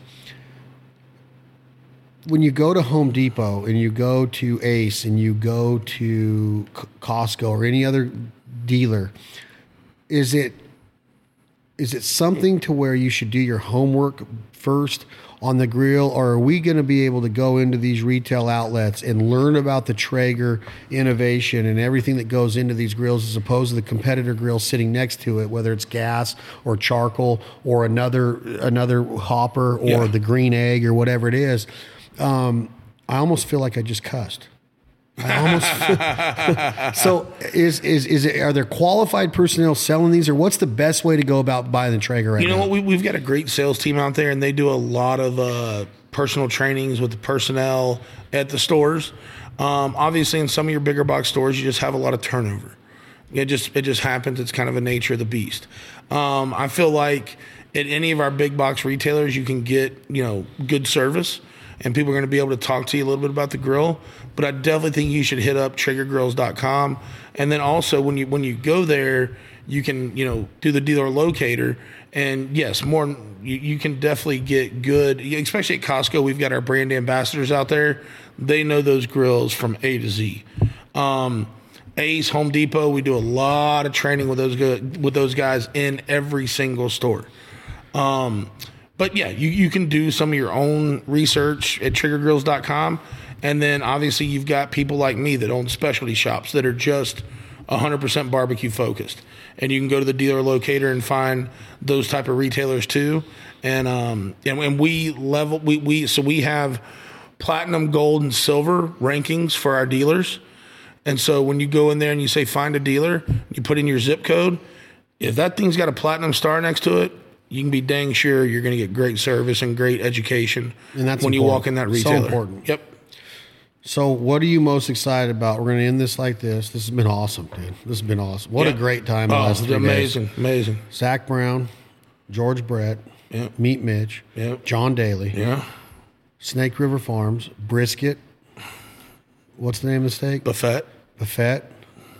You got the tri-tip. Yeah.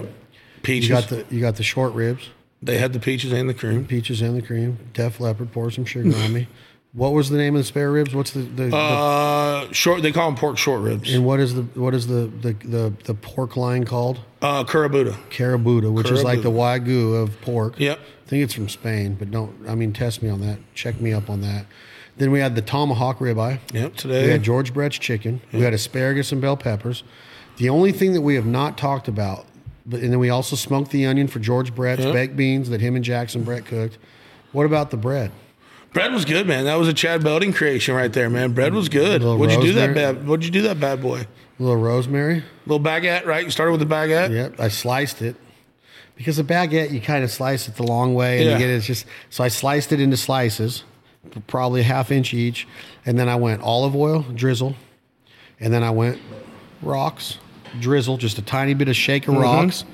And then I and then after I had had that on there, I took rosemary, and George was helping me, and he was pressing the rosemary into the bread, and then we took a tiny, tiny bit of Parmesan cheese mm-hmm. and laid it over the top of that. And then I'm talking like a one, like a centimeter, two centimeter little slip of butter and put on that. And then we had, so we had all the slices laying down. Then George stands them up and puts them all back in the shape of the original baguette loaf. And we wrap that in foil real tight and put it on that Timberline at 300 good. degrees for eight minutes, 10 minutes. People are like, I, I watched a couple guys, and don't tell people I saw this, but I saw two people last night sneak bread, like actually steal bread off of people's plates. Damn. I saw it last night twice. Wow. I'm not kidding you. I was like, "Are you kidding me? You gotta watch people. You man. just stole people's bread? you just snagged bread, bro. Wow. You know. So anyway, that mixed with podcasting with George Brett, seeing Zac do that show in 41 in front of 41,000 people at Coors Field in Denver, Colorado. Being in Minnesota and working with our awesome family at Eukanuba Sporting Dog Food and hanging out at Game Fair, meeting all of George Brett's guys. I mean, it was Oh, so man, cool a last collection night. of cool cats. Never sat down once. Never had a plate. No. Never had a fork. Never had a knife. It we all- sliced it on a carve on a, on a cutting board and ate it with our fingers. And then we FaceTime John Daly, Yeah. who's a legend. He texted me tonight while we are at the Royals game and said, "Send me Chad Ward's address. I'm sending him a bunch of loudmouth golf apparel. Give me his size. You got him your size. We're getting him a grill. Yeah. I don't know if you could have a better life. Dude, I'll tell you what, we've we've done we've done well, Mr. Belding, last couple of days. How fun is it? It's great, And then you got Clay who comes in here and he's, I, I mean, he's trying, he's trying to help cook. Yeah. What he should have did is done magic tricks, Yeah, oh, dude. card tricks. Have you seen him do them? I've I've seen him. Have you? Yeah. Really? good. He's pretty good at them. Yeah. I think we should. s- That's the Reno in him. It's the Reno in That's the Vegas. Reno in man. him. Yeah, yeah, yeah, yeah. Pretty solid at them. Yeah. Well, buddy, I, I wish you the best of luck. The success is well deserved. WhiskeyBentBarbecue.com, Whiskey Bent Barbecue on Facebook and Instagram. You're kicking ass with it. You got a store, and we've actually been talking about maybe you, maybe mm. moving the store a little bit around the country. On that Yeah. Another one.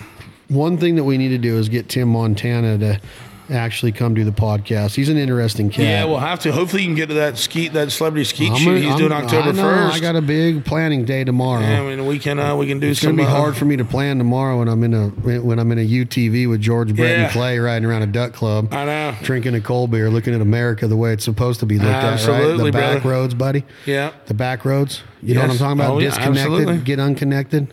You ever heard of it? Get Yeah. off your phone. I'm just as guilty, man. I hate it. Yeah. I hate it. We got to figure this out. We do. We should do this. We should do a push up for every time we check the gram. No, we should do a 50 push ups for every time we check the gram. I'll never check it. Every you ought to. Chad Ward, whiskeybentbarbecue.com. Thank you, Zac Brown. Thank you, Chad Payne. Thank you, the city of Denver. Thank you, Coors Field. Thank you, the Colorado Rockies, for the hospitality. Thank you, Eukanuba. Thank you, Minnesota. Thank you, Ashley. Thank you, Courtney. Thank you, Jenny. Thank you, everybody with our family at Eukanuba up there in Minneapolis, Minnesota, where the event was. They're actually stationed out of St. Louis, where the Eukanuba corporate office is.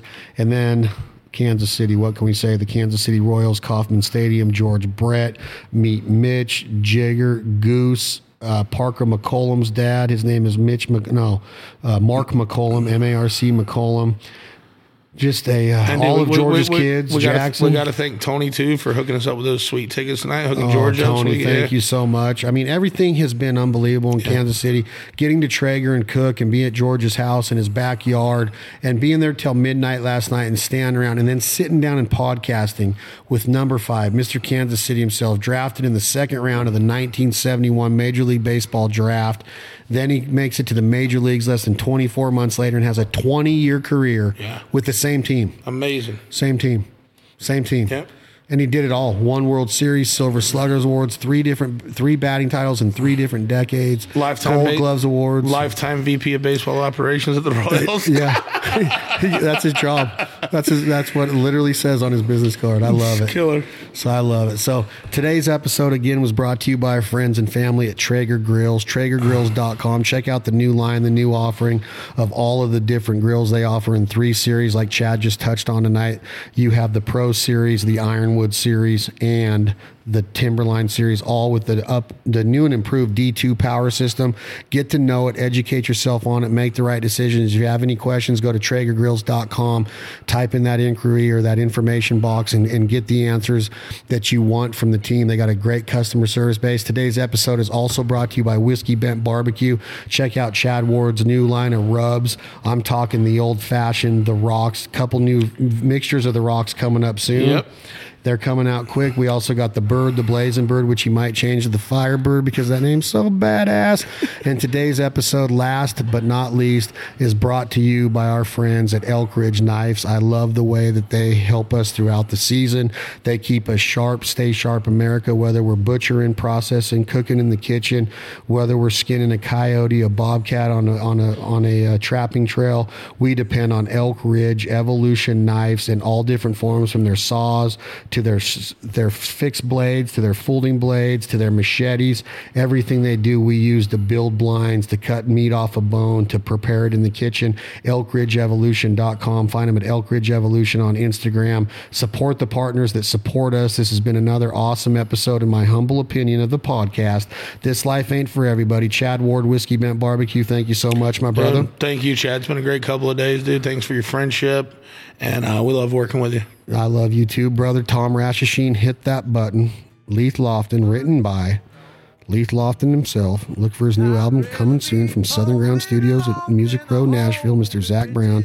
This song's written by Leith Lofton and Drake White. What you gonna do when the money's all gone? Tom, take it from here. Thank you all very much. Say life on earth won't last that long. What you gonna do honey's all gone.